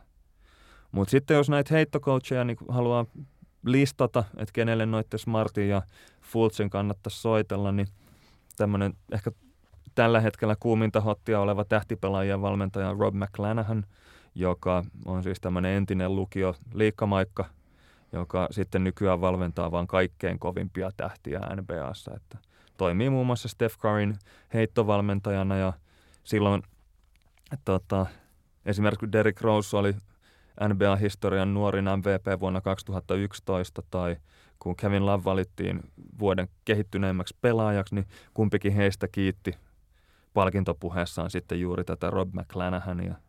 Ja sitten muita hänen asiakkaita, jotka on voittanut tota, näitä tota MVP-palkintoja, niin on Russell Westbrook ja Kevin Durant puolestaan voitti finaalien MVP ja niin edelleen. Eli tota, siinä mielessä hänellä on erittäin ainakin ansioituneita asiakkaita, mutta en tiedä sitten, että onko tässä niin, että he ovat hyviä sen takia, että hän heitä valmentaa vai mistä syystä. Sitten toinen tämmöinen kova nimi on Bob Thate, joka on ollut Jenkkien maajoukkueen heittovalmentaja vuosituhannen alussa ja hänen kovimpana meriittinä pidetään ehkä sitä, että hän vanheneva Jason Kiddia auttoi siinä, että kaveri, joka ei alun perin osannut heittää yhtään, niin viime vuosina oli ihan todellinen niin tarkka ampuja kaaren takaa. Eli Jason Kiddin ura sai siitä kyllä lisäboostia ja lisävuosia ja Mavericks sai yhden mestaruuden siitä, että toi tota Bob Thate Kiddia opetti heittämään. Sitten on tämmöinen sälli kuin Dave Hopla, on ollut Nixin valmentaja ja enemmän ehkä jossain Jenkkien koripalliliiton junnupuolella, joka vaikuttaa melkoiselta tekijältä. Eli legendan mukaan Hopla on 16-vuotiaasta asti kirjoittanut kai, äh, muistiin joka ikisen heiton, jonka heittää. Ja tämä nyt tavallaan kuulostaa okei, okay, että onhan tuommoisia jätkiä ennenkin nähty, mutta nämä tulokset, mitä hän on sinne vihkoonsa kirjoittanut, niin on melko poikkeuksellisia. Et esimerkiksi vuonna 2007 Dave Hopla väitti, että heitti 11 183 heittoa ja näistä heitoista niin 99,19 prosenttia meni sisään. Eli kaveri missasi siinä vuoden aikana vain 90 heittoa, kun heitti vajaat 12 000 vetoa. Okei, mä en tiedä miltä etäisyydeltä nämä heitot, missä ei ole mitään tämmöisiä speksejä, mutta vaikka ne olisi leijappeja, niin mun on vaikea kuvitella, että kaveri repii sillä 99 19 prosentin klipillä kauhean niin kuin uskottavasti. Ja kuulemma vuonna 2007 veti jotain junnuleiria Los Angelesissa ja siellä hän heitti sitten kaikki 272 heittoa sisään, jotka heitti sen leiri aikana. Niin mä en, en ole tiedä, tämä vaikuttaa ehkä enemmän hypeltä kuin sisännöltä, siis, niin kuin todelliselta sisällöltä. Mulle tulee tästä ehkä enemmänkin mieleen joku suomalainen ylihypytetty hieroja tai, tai jotain sellaista. Tarkoitatko nyt tätä kuuluisaa vagina-hieroja Antti Kurhista? Tarkoitan. en tarkoita. ja toi, tota, äh, sitten toi tota, Hopla näiden kovien omien heittosuoritustensa lisäksi niin on toiminut myös Detroit Pistonsin heittovalmentajana ja valmensi Andre Drummondia vuonna 2015, joka oli ennen tota kautta niin heittänyt vaparit 30, korjaan ennen tätä viimeisintä kautta niin heittänyt vaparit alle 38 prossaa sisään. Ja tämä Hopla, joka siis itse heittää yli 99 prosenttisella tarkkuudella sisään, niin puolen vuoden jälkeen luopu tästä sitten tästä Drummondin valmennuskokeilusta, koska Drummondilla ei ollut sitä tarvittavaa drivea, joka tähän heiton oppimiseen olisi vaadittu ja sitten valmensi tämän sopimuksen, parivuotisen sopimuksen loppuun sillä tavalla, että hiovaa näiden osaavien jätkien heittoja, mikä jotenkin sopii mun mielestä paremmin noiden hänen tilastojensa kanssa yhteen. Ja, ja tässä yhteydessä Drummond, tai silloin samoihin aikoihin, niin oli kokeillut myös harjoittelua jonkunnäköisessä virtuaalisessa todellisuudessa, ja, ja sitten hänellä oli jonkunnäköinen tekninen heittohiha myös JSMssä heittämistä, mutta nämä ei, ollut se ratkaisu. Mutta onneksi Drummond sitten on myöhemmin löytänyt ratkaisu, eli – ennen tätä viimeisintä kautta heitti 38 prosessisesti vaparit ja viimeisimmällä kaudella, tässä niin kuin kuluneella kaudella, niin 60,8 prosenttisesti sisään. Ja dramaattisinta tässä on se, että Drummondilla ei ollut mitään uutta hehkutettua heittovalmentajaa, joka olisi jonkunnäköisenä vaparikuiskaajana toiminut hänelle, vaan palasi vanhan treenerin kanssa yhteen. Ja jännä on se, että mä en löytänyt tuon jätkän nimeä, vaikka mä oikeasti useamman vartin googlailin. Ja, ja palasivat ihan heittämisen perusteisiin ja otettiin jaloista voimaa. Ja toinen homma oli sitten se, että Andre Drummondin nenä murtu kuulemma lukioaikoina ja nenän väliseinä oli sieltä vaan killissä, että hän ei pystynyt vasemman sieraimen kautta hengittämään ollenkaan. Eli viime kesänä tämä nenän väliseinä oikeasti ja helpottaa syvään hengähdystä ennen heittoa. Ja tota, tavallaan sitten ehkä se on paremmassa balanssissa se heittäminen, kun ilma kulkee kummankin röörin kautta, kun huokasee. Ja, ja Drummond itse sanoi, että kehitys on ollut täysin korvien välissä, että kyllä se vasen sierainkin siinä tavallaan korvien välissä on. Ja ehkä tässä niin kuin is, isoin tota, kotiin vieminen lienee se, että tämä heittäminen on tämmöinen psykofyysinen kokonaisuus, että, että jos se heittoihin ja virtuaalinen todellisuus tai 99 prosentinen Dave Hopla auta, niin sitten kannattaa käydä vaikka nenäleikkauksessa ja homma alkaa taas toimia. Täytyy kysyä nyt, että olisiko nämä Hoplan heittoprosentit uskottavampia, jos hän olisi 16-vuotiaana alkanut heittää vaikka älypallolla, että tästä olisi kovaa dataa esittää, että mikä heitto mennyt koriin. Kyllä mä silloin 98 prosenttisesti uskoisin häneen. että se olisi niin kuin tietyllä tapaa uskottavampaa, mutta se, että tuommoisia heittoja ihan oman ruutuvihon perusteella esittää, niin se on hyvin vaikea uskoa, että pitäisi ihan täysin paikkaansa.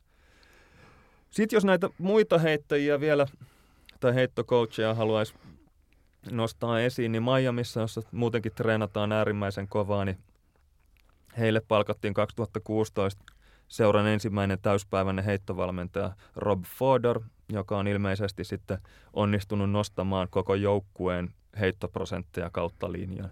Tämä tietenkin on vähän ehkä kohinaista tällä tavalla tulkita, että siellä on varmaan pelillisiäkin ratkaisuja tehty, että kavereiden heitot on alkanut kolisemaan rautojen sijasta niin suhahtelemaan sukkaa.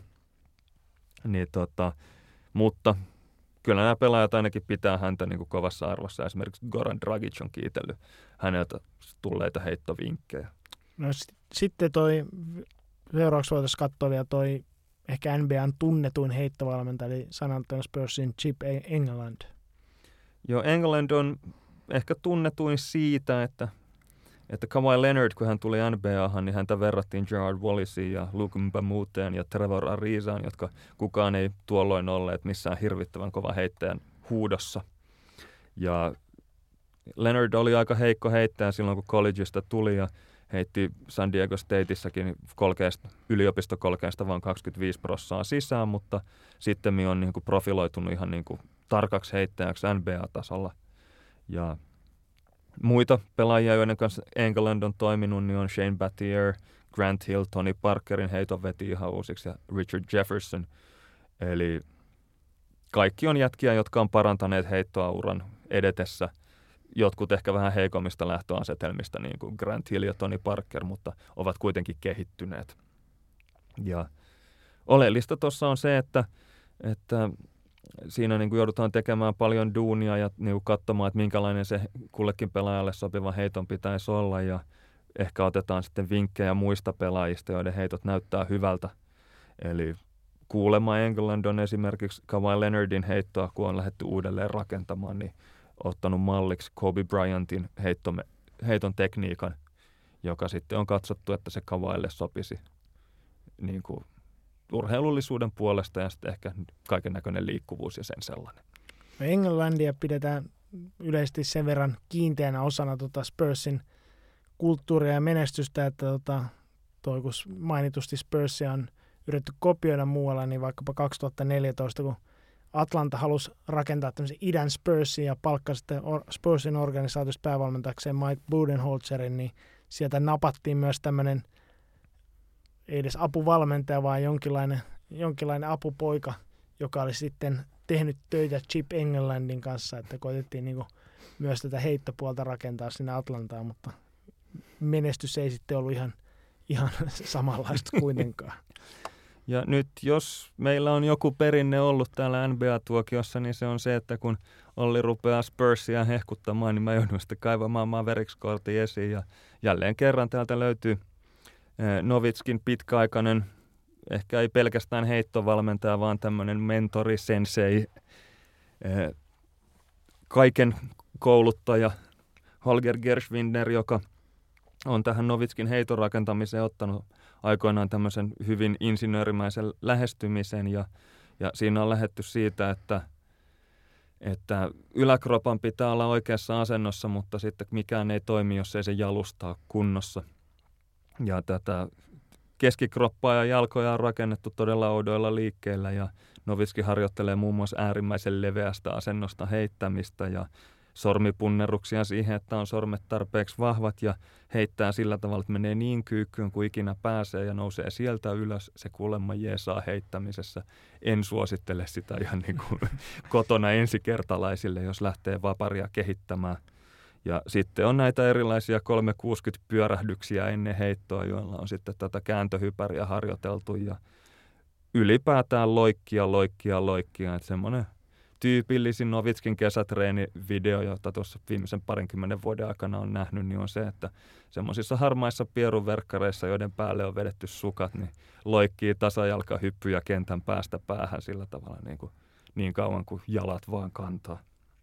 No edelleenkään niin jo, tai kaikilla NBA-joukkueilla ei ole omaa, omaa heittovalmentajansa ja tätä on niin yhteen syynä on pidetty, että tämä on kuitenkin tämmöinen vielä uusi suuntaus ja aina kaiken niin kuin juurtuminen ottaa aikansa ja tuossa vaikka niin kuin Philadelphian heittovalmentaja John Townsend mainitsi, että, tai vertaisi tätä noihin niin kuin fysiikkavalmentajia, että siinäkin kesti kauan ennen kuin joukkueelle tuli tämmöinen spesiaali fysiikkavalmentaja, sitten sen leviäminen joka ikiseen joukkueeseen niin otti omaan aikansa, niin ainakin tämä näkemys on se, että tämä tulee ennemmin tai myöhemmin sitten lyömään täysin läpi sitten liigan tämä heittovalmentaja ja vaikka tuota nyt Kawhi Leonardiakin kun katsoo, niin ei ole ihmekään, että niin kuin pelaajan sitä kautta koko organisaatio arvo nousee merkittävästi, kun tuommoinen lupaus saadaan opetettua heittämään. Sitten taas tämä, tässä alkuperäisessä kysymyksessä mainittu Markel Fultz. Hänen heittonsa ongelmia on koetettu löytää syitä hyvin lukuisista paikoista ja tässä oli jonkunnäköistä kohinaa viime syksynä siitä, että hänen heittovalmentajansa olisi itse asiassa rikkonut hänen olkapäänsä kehittämällä hänelle uutta, he, uutta heittoa, mutta tämä Keith Williams, jonka kanssa Fultz viime kesänä treenasi, niin väitti, että nämä huhut on ihan täyttä hypersensitiivistä höpöä. Ja tota, että tämä syy-seuraussuhde meni tässä niin, että olkapää oli ensin kipeä ja, ja sitten heittoon tuli ongelmia, eikä päinvastoin.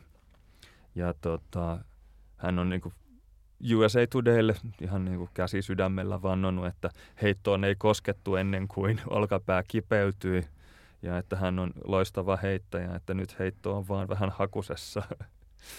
Ja no, tällä hetkellä Fultz hakee sitä sitten jonkun muun kanssa, eli treenailee tämmöisen Drew Hanelinin kanssa ja tämän harjoittelun tulokset nähdään ensi kaudella ja ainakin Juuso Sainio pitää Markel Fultzille peukkuja.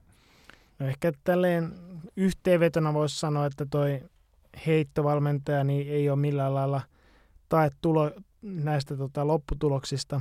Eli tota, monellakin joukkueella on heittovalmentajia ja varmaan heistä hyötyäkin on, mutta tota, kyllä nuo pelaajat joutuu itse sen työn tekemään ja aika harvassa on ne pelaajat, joilla on sitten niin sekä motorista kykyä omaksua noita nyansseja tuohon heittoon liittyen, että myös sitten niin kurinalaisuutta harjoitella sitä oikealla lailla sitä heittoa, että jos Jason Kidd ja Kawhi Leonard on ne esimerkit lähes non-shootereista, jotka on oppinut heittämään hyvin, niin tota, se lista ei ole hirveän pitkä, että se todennäköisesti sille, että tämmöinen heittovalmentaja opettaa huonon heit- tai tekee huonosta heittäjästä hyvän heittäjän, niin se ei ole kovin suuri.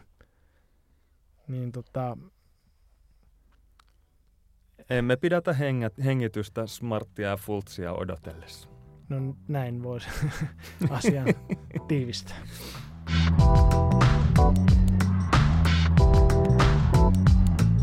No sitten on aika ensimmäisen vuosittaisen NBA-tuokion palkintogaalan, ja tähän ollaankin saatu kuuntelijoilta kiitettävästi palkintokategorioita, joille, joilla sitten palkitaan ansioituneita tahoja. Ja tota, ensimmäinen kategoria on LeBron Jamesin vuoden suoritus. No ton aiemman mouhotuksen perusteella niin pitäisi varmaan sanoa, että se oli tämän kevään siirtoikkunan operointi ja se, miten hän rakensi joukkueen uudestaan, mutta ei silti siitä niin kuin mestaruudella kostunut. No ehkä kuitenkin, kun eri, niin loistavasta pelaajasta on kyse, niin voitaisiin ottaa jotain, jotain kentän tapahtumia, vaikkapa aika jos oli tuo Boston pudotuspelisarja, koska se, tai sitten vaikkapa tuo, että LeBron James viidennellä, tai uransa viidennellä toista kaudella pelasi kaikki 82 runkosarjaottelua ja kaikki pudotuspeliottelut sen päälle ja koko liigassa selvästi eniten minuutteja sekä runkosarjassa että pudotuspeleissä. Kyllä mä luulen, teräsmies-palkinto. Kyllä se on toi teräsmies-suoritus. Kaikki matsit ja eniten minuutteja. No sitten seuraavana olisi kauden oudoin NBA-tilasto. Tämä oli siis Aapelin Nevalan muotoilema kategoria. Mä en ehkä näkisi, että tämä nyt on niin outoa sana varsinaismerkityksessä, mutta tällä kaudella oli aika merkittävää se, miten nämä NBA-finalistit ja sitä kautta myös mestaruus ratkes vähän ehkä epätodennäköisellä tavalla. Eli, eli tota, kummankin konferenssin seitsemännessä finaaliottelussa niin hävinnyt joukkue laukoi ihan mielettömän määrän kolmosia ilmaan sillä tavalla, että onnistumisprosentti oli niin kuin poikkeuksellisen alhainen. Ja tässä siis ratkesi se, että kuka meni finaaleihin ja myös sitä kautta se, että kuka voitti mestaruuden. Tuosta voisi mainita, että tällä kaudella, kun toi, tota, jos joukkue on heittänyt 30 tai enemmän kolmosyrityksiä pudotuspeliottelussa, niin Houstonin seitsemännen matsin 7 kautta 44, eli 15 prossaa, oli toiseksi huonoin suoritus, ja Bostonin 7 kautta 39, eli 17,9 prosenttia, oli neljänneksi huonoin suoritus. Eli tämä oli niin kuin top neljä kamaa tällä kaudella epäonnistuminen kolmosen viivan takaa. Ja siellä kumpikin joukkue epäonnistui kautta linjan, eli ei voi yksittäistä kylmää jätkää syyttää. Siellä James Harden heitti 2 kautta 13 ja Eric Gordon 2 kautta 12, Trevor Ariza 0 kautta 9. Bostonilla taas Jalen Brown 3 kautta 12 ja Terry Rozier 0 kautta 10. Tän erään futisselostajan sanoi aivan käsittämätön tilasto. Mutta tota, voisiko tästä tehdä semmoisen johtopäätöksen, että kun tämä kolmos tota, mania on vallannut NBA, niin se, joka kolkkiin tarttuu, niin se kolkkiin hukkuu. Ei missään nimessä. Et kyllä se pikemminkin menee niin, että jos kolmosia tuolla tavalla kylvämällä pääsee konferenssifinaaliin ja seiskapeliin, eli niin kuin yhden ottelun päähän finaaleista, niin kyllä se on aika hyvä taktiikka.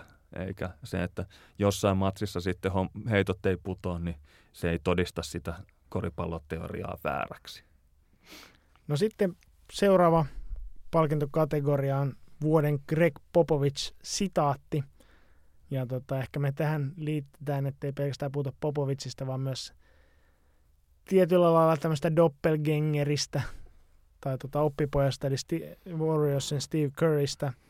Ja tota, nämä herrat on saavuttanut liigassa sen verran vankan aseman, että voi laukua oikeastaan mitä sylki suuhun tuo mediassa ja tota, heitä kuunnellaan eikä tota, lähdetä sitten naulaamaan sitten seinään, seinään näiden mielipiteiden takia.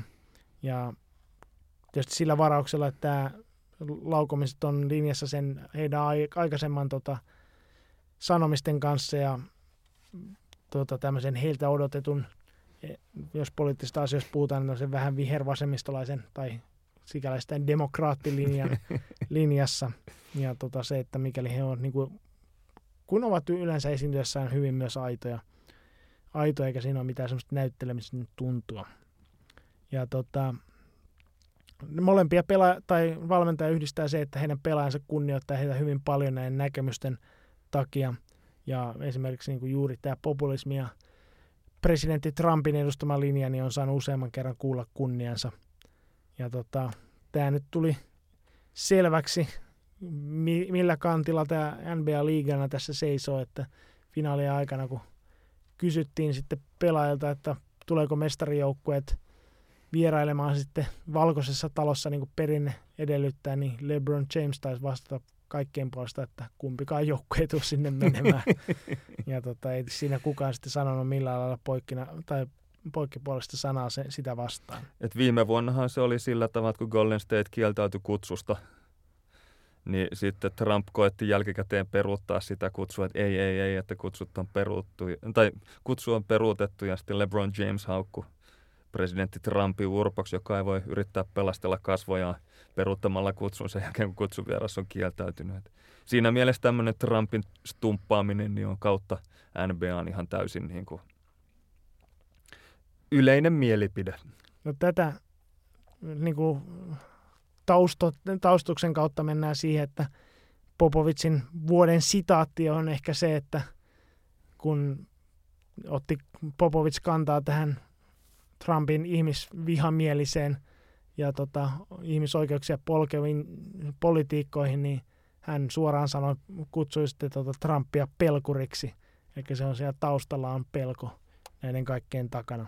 Niin tämä saa meiltä, meiltä sitten tota kunnianosoituksen vuoden sitaattina.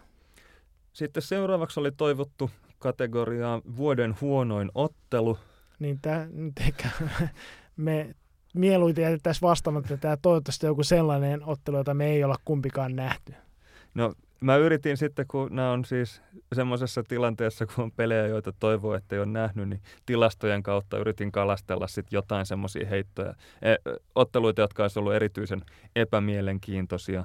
Esimerkiksi Washington vieraili Utahissa kesä, äh, korjaa, joulukuun neljäs päivä ja tämä matsi oli sellainen, jossa oli kaikkein suurin offensive ratingien erotus, eli pallonhallintaa kohti syntyy kaikkein eniten pisteeroa. Eli Washington hävisi vieraissa 69-116, ja tämä oli 18, 18 minuutin pelin jälkeen eroa oli 28 pinnaa ja peli oli taputeltu. Eli tämä oli niin kuin sillä tavalla, että kuinka, su, äh, kuinka äh, suurella intensiteetillä se ero kasvaa sarjan voittaja.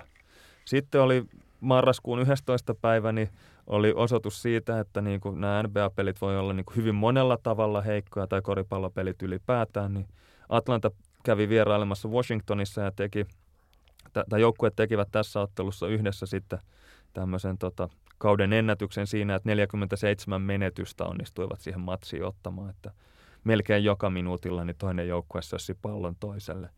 Mutta tässä on sitten se ongelma, että tämmöinen matsi voi teoriassa kuitenkin olla teoriassa jännittävä, jos molemmat joukkueet on tasapuolisen heikkoja.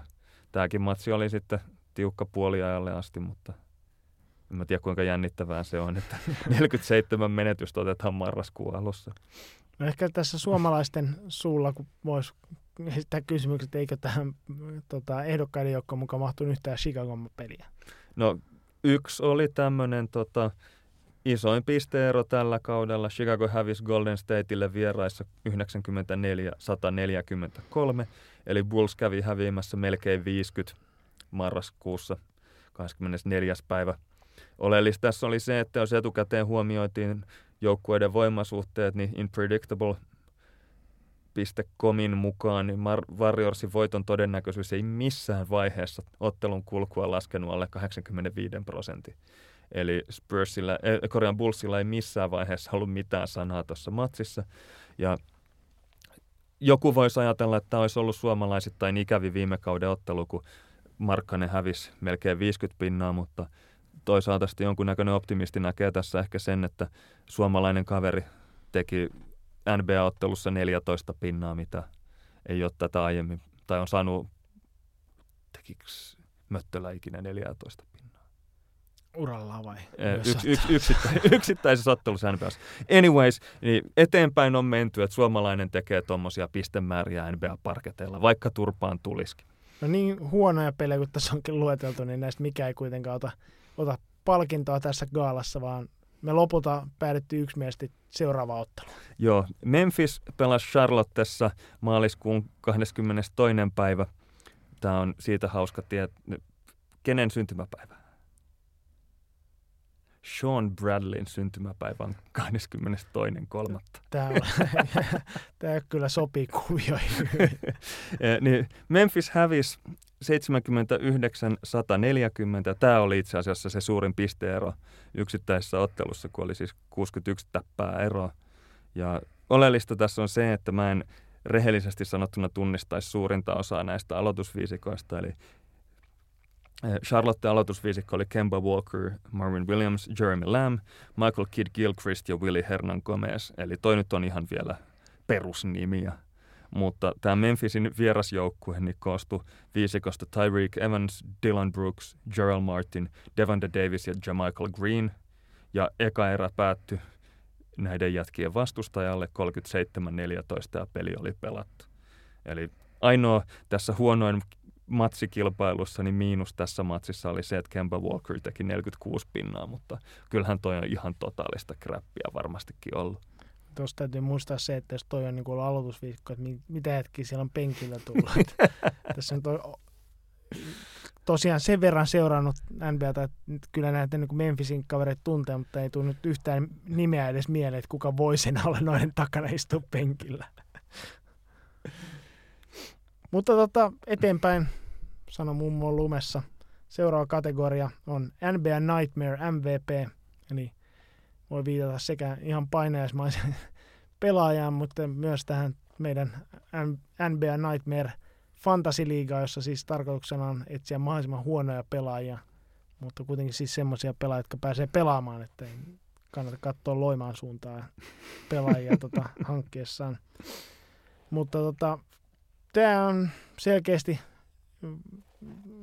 voisi sanoa, että katsoo tota fantasiliigan pisteytystä, niin tota, eniten pisteitä sai toi jo mainittu Memphisin Dylan Brooks – mutta tota, sitten kakkosena tuli J.R. Smith ja me päätettiin valita J.R. Smith sitten NBA Nightmare MVPksi ihan tota ton Clevelandin apuvalmentajan päälle heitetyn keiton mitalla siitä syystä, että J.R. Smith pelasi Nightmarein voittajajoukkueessa ja sitten myös oikeassa NBAssä niin hävisi omalla suorituksella tuon ratkaisevan ensimmäisen finaaliottelun Warriorsin hyväksi, niin tota, kyllä tämä valinta loppujen lopuksi oli aika helppo. Seuraava kategoria on Mellow of the Year, jota oli Mikko Rönkä toivonut. Ja hän oli määritellyt tähän kriteeriksi tähän kategoriaan, että eniten heittoyrityksiä korin johtaviin syöttöihin nähden. Tätä nyt vähän pyöristelin tuossa, että sen sai helposti basketballreference.comista haettua, mutta tein semmoiset rajaukset, että piti olla alle 7 prosenttia joukkuetovereiden kor- sisäänmenneistä koreista niin sai olla tämän kaverin käsistä. Eli assist percentage piti olla alle 7 prosenttia. Ja sitten katsottiin, että kuka heitti keskimäärin eniten tota, per ottelu näistä kavereista, jotka tuosta seulasta selvisi. ja hieman yllättäen Carmelo Anthony tuli tässä järjestelyssäni vasta toiseksi, eli hän ei ollutkaan kaikkein suurin heitto, heittohaukka, mikä se on, kaveri, joka, heittorohmu, joka ei suostu palloa muille, laina, muille lainaamaan, vaan Anthony siis heitti 17 yritystä per peli ja antoi assistin vain 6,5 prosenttiin joukkuetovereidensa onnistuneista koreista. Ja tämän tilaston itse asiassa voitti ehkä hieman yllättäen New York Knicksin Kristaps Porzingis, joka otti neljä heittoa enemmän per peli kuin Carmelo Anthony ja antoi hieman muutaman napsun vähemmän korijohtavia syöttejä joukkuekavereilleen. Tässä täytyy tietenkin muistaa, että roolit on pelaajilla sellaisia kuin ne on, eli Porzingisille on ehkä annettu jonkunnäköinen heittäjän vastuu siellä Niksissä ja toisaalta sitten Anthonykin olisi varmaan heittänyt enemmän, jos ei olisi pelannut Westbrookin rinnalla. Eli siinä mielessä hieman yllättäen Mellow of the Year on Kristaps Porzingis. Ja jos haluaa jonkun kunniamaininnan tästä repiä, niin tässä kyseisessä tilastohaussa niin Suomen Lauri Markkanen nousi viidenneksi.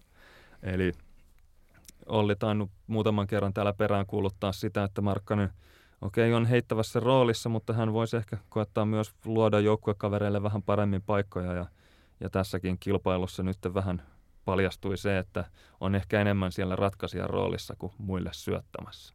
Mutta hetkinen, jos lisätään tähän myös tämä niin visuaalinen arviointi, niin eiköhän me tämä pysty kuitenkaan antaa nimikko palkinto niin tota Carmela Anthonylle. No, oon mä valmis siihen taipumaan. Kyllä mä Porsingisista tykkään sen verran enemmän. no sitten Mikko, Mikolta toinen tota, kategoria Jinka Dare Award, joka oli... Dare. Jinka Dare Joo. Award. Eli tota, vähiten korijohtavia syöttöjä peliminuutteihin nähden. Ja tämä saadaan oikeastaan tämä ehdokaslista suoraan tuolla, tuolla tota, syöttöprosentin perusteella. Eli tota, kertoo nimenomaan siitä, että kuinka suuren osan joukkuekavereista korista sitten syöttää kentällä ollessaan. Niin tota, tässä ykkösenä tulee Semi Ojale Bostonista. Hän on tämmöinen niin hyvin suoraviivaissa puolustaja ja heittäjän roolissa oleva, oleva tulokas, niin todennäköisesti on toi Brad Stevens kieltänyt, että hän ei saa kuljettaa eikä tota, tehdä mitään muutakaan palloa, että heittää, jos ei tiedä miten muuta tekisi, niin tämä ei ehkä nyt mene kuitenkaan tähän Jinka Dare tota, palkintoon oikeuta. No sitten tulee Oklahoma Cityn kolmikko seuraavaksi Josh Huestis, Alex Abrines ja Terence Ferguson. No, nääkään ei kerro ehkä nämä prosentit sitten näistä pelaajista, vaan siitä, että he pelaa Russell Westbrookin kanssa. Et sa- saavat koskea palloja siinä vaiheessa, kun heittokellossa niin vähän aikaa, että sitä ei syöttää kellekään, niin tota, syöttöprosentitkin jää väkisinkin matalaksi. Mutta sitten viidentenä tässä listalla tulee ihan oikea tykittelijä, eli Nick Young, niin Nick Young, onneksi olkoon, että Jinka Dare-palkinnon saaja tänä vuonna. Joo, ei siinä herää kysymyksiä siitä, että onko roolijoukkueessa jotenkin semmoinen, että ei ole ketään kenelle syöttää tai ei pääse ikinä palloon käsiksi. Että kyllähän se on ihan omaa, omaa hölmöyttä toi heittämisen volyymi. Sitten seuraavana meillä on tämmöinen I Got My Family to Feed Award, eli vähiten, tämä on siis Mikko Rönkän määrittelemä, vähiten minuutteja ansaittuin palkkaan nähden ilman loukkaantumisia – ja ilman loukkaantumisrajoitusta, niin Chris Boschin 25 miljoonaa tästä kaudesta niin olisi aika kova suoritus, mutta sitten täältä löytyy vielä tämmöisiä niin kuin, ei täysin loukkaantuneita jätkiä. Luol Deng tienasi 17 miljoonaa pelaamalla 13 minuuttia kuluneella kaudella ja Joakim Noah tienasi melkein 18 miljoonaa, mutta joutuu uurastamaan sitten 40 minuutin edestä. Eli kyllä tässä näin tämä vähiten minuutteja ansaittuun palkkaan nähden, niin kyllä tämä palkinto menee Luol Dengille. Ja täytyy korostaa tosiaan epätietoisille, että noin 13 minuuttia ja 40 minuuttia ei ole mitään ottelukohtaisia keskiarvoja, vaan ne on siis koko kauden kokonaissaldo minuuttien osalta. Eli kohtuullisen hyvä tuntipalkka molemmilla herroilla. Sitten seuraava kategoria taisi olla Aapelin Nevalalta hottest take. Eli tämmöinen hot take tarkoittaa huomiohakuisen toimijan mielipiteet jakavaa linjausta tai, tai kannanottoa. Ja tämä saattaa olla joko äärimmäisen provosoiva mielipide ihan niin kuin tarkoituksella, tai sitten se voi olla vain osoitus tämän mielipiteen laukojan yksinkertaisuudesta. Että esimerkkinä Chris Palmerin twiitti muutaman päivän takaa, että olen LeBron Jamesin suurin kannattaja, mutta ottaisin silti Lonzo Ballin ennen LeBronia tällä hetkellä.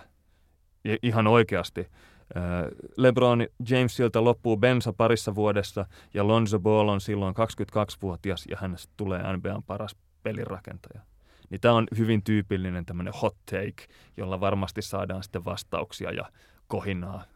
Saadaan synnytettyä jonkunnäköistä säpinää. Siihen suomalaista vastaus on että sä et usko tota. Mutta tota, tässä me liputetaan kuitenkin siniristilippuä tämän tota, palkintokategorian osalta ja annetaan Hottest Take-palkinto koripallo asiantuntija Ville Mäkäläiselle ja hänen yhden miehen ristiretkelleen LeBron Jamesia vastaan. Onneksi olkoon, Ville.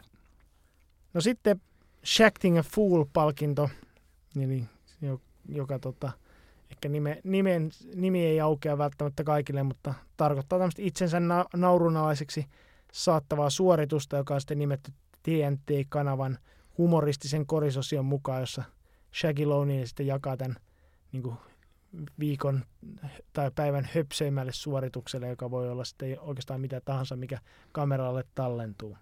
Mutta meillä oli tässä kolme ehdokasta. Joo, meillä oli ensimmäisenä oli Saska Saarikoski Chicago Bullsin pukukopissa neuvomassa pelaajia siitä, miten heidän tulisi pelata. Toisina ehdokkaana meillä on Saska Saarikoski keksimässä NBA-pelaajille lempinimiä.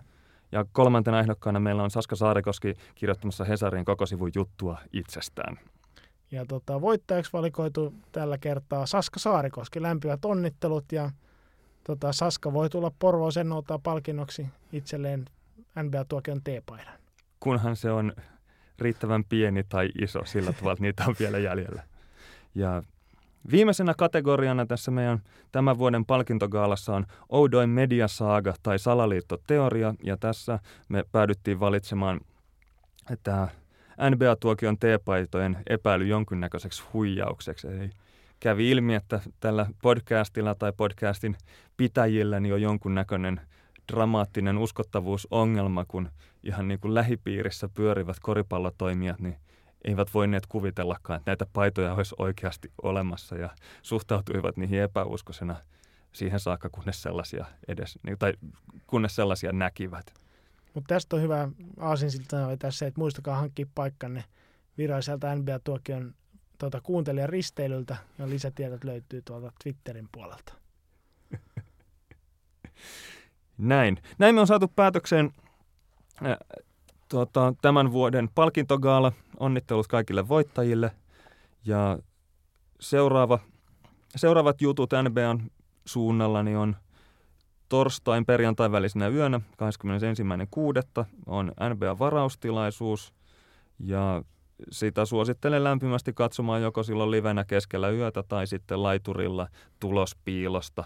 Se on parasta juhannusviihdettä mitä voi housut jalassa viettää. Sepalus kiinni viettää. niin, juuri näin, juuri näin. Tämän lisäksi NBA-tuokion ensimmäisen kauden viimeinen jakso nauhoitetaan ensi viikolla. Ja tässä jaksossa käsitellään draftin lopputulosta ja ennakoidaan hieman tulevan terassikauden tapahtumia. Eli olkaa kuulolla vielä juhannuksen jälkeenkin. Kyllä meiltä ehkä jotain järkevää sanomista edes silloin löytyy oikein rauhaisaa juhannusta.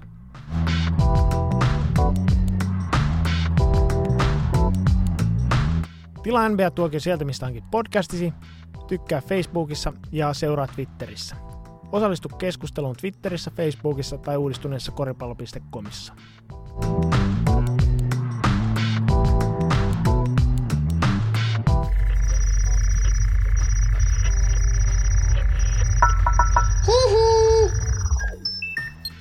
Jakso.fi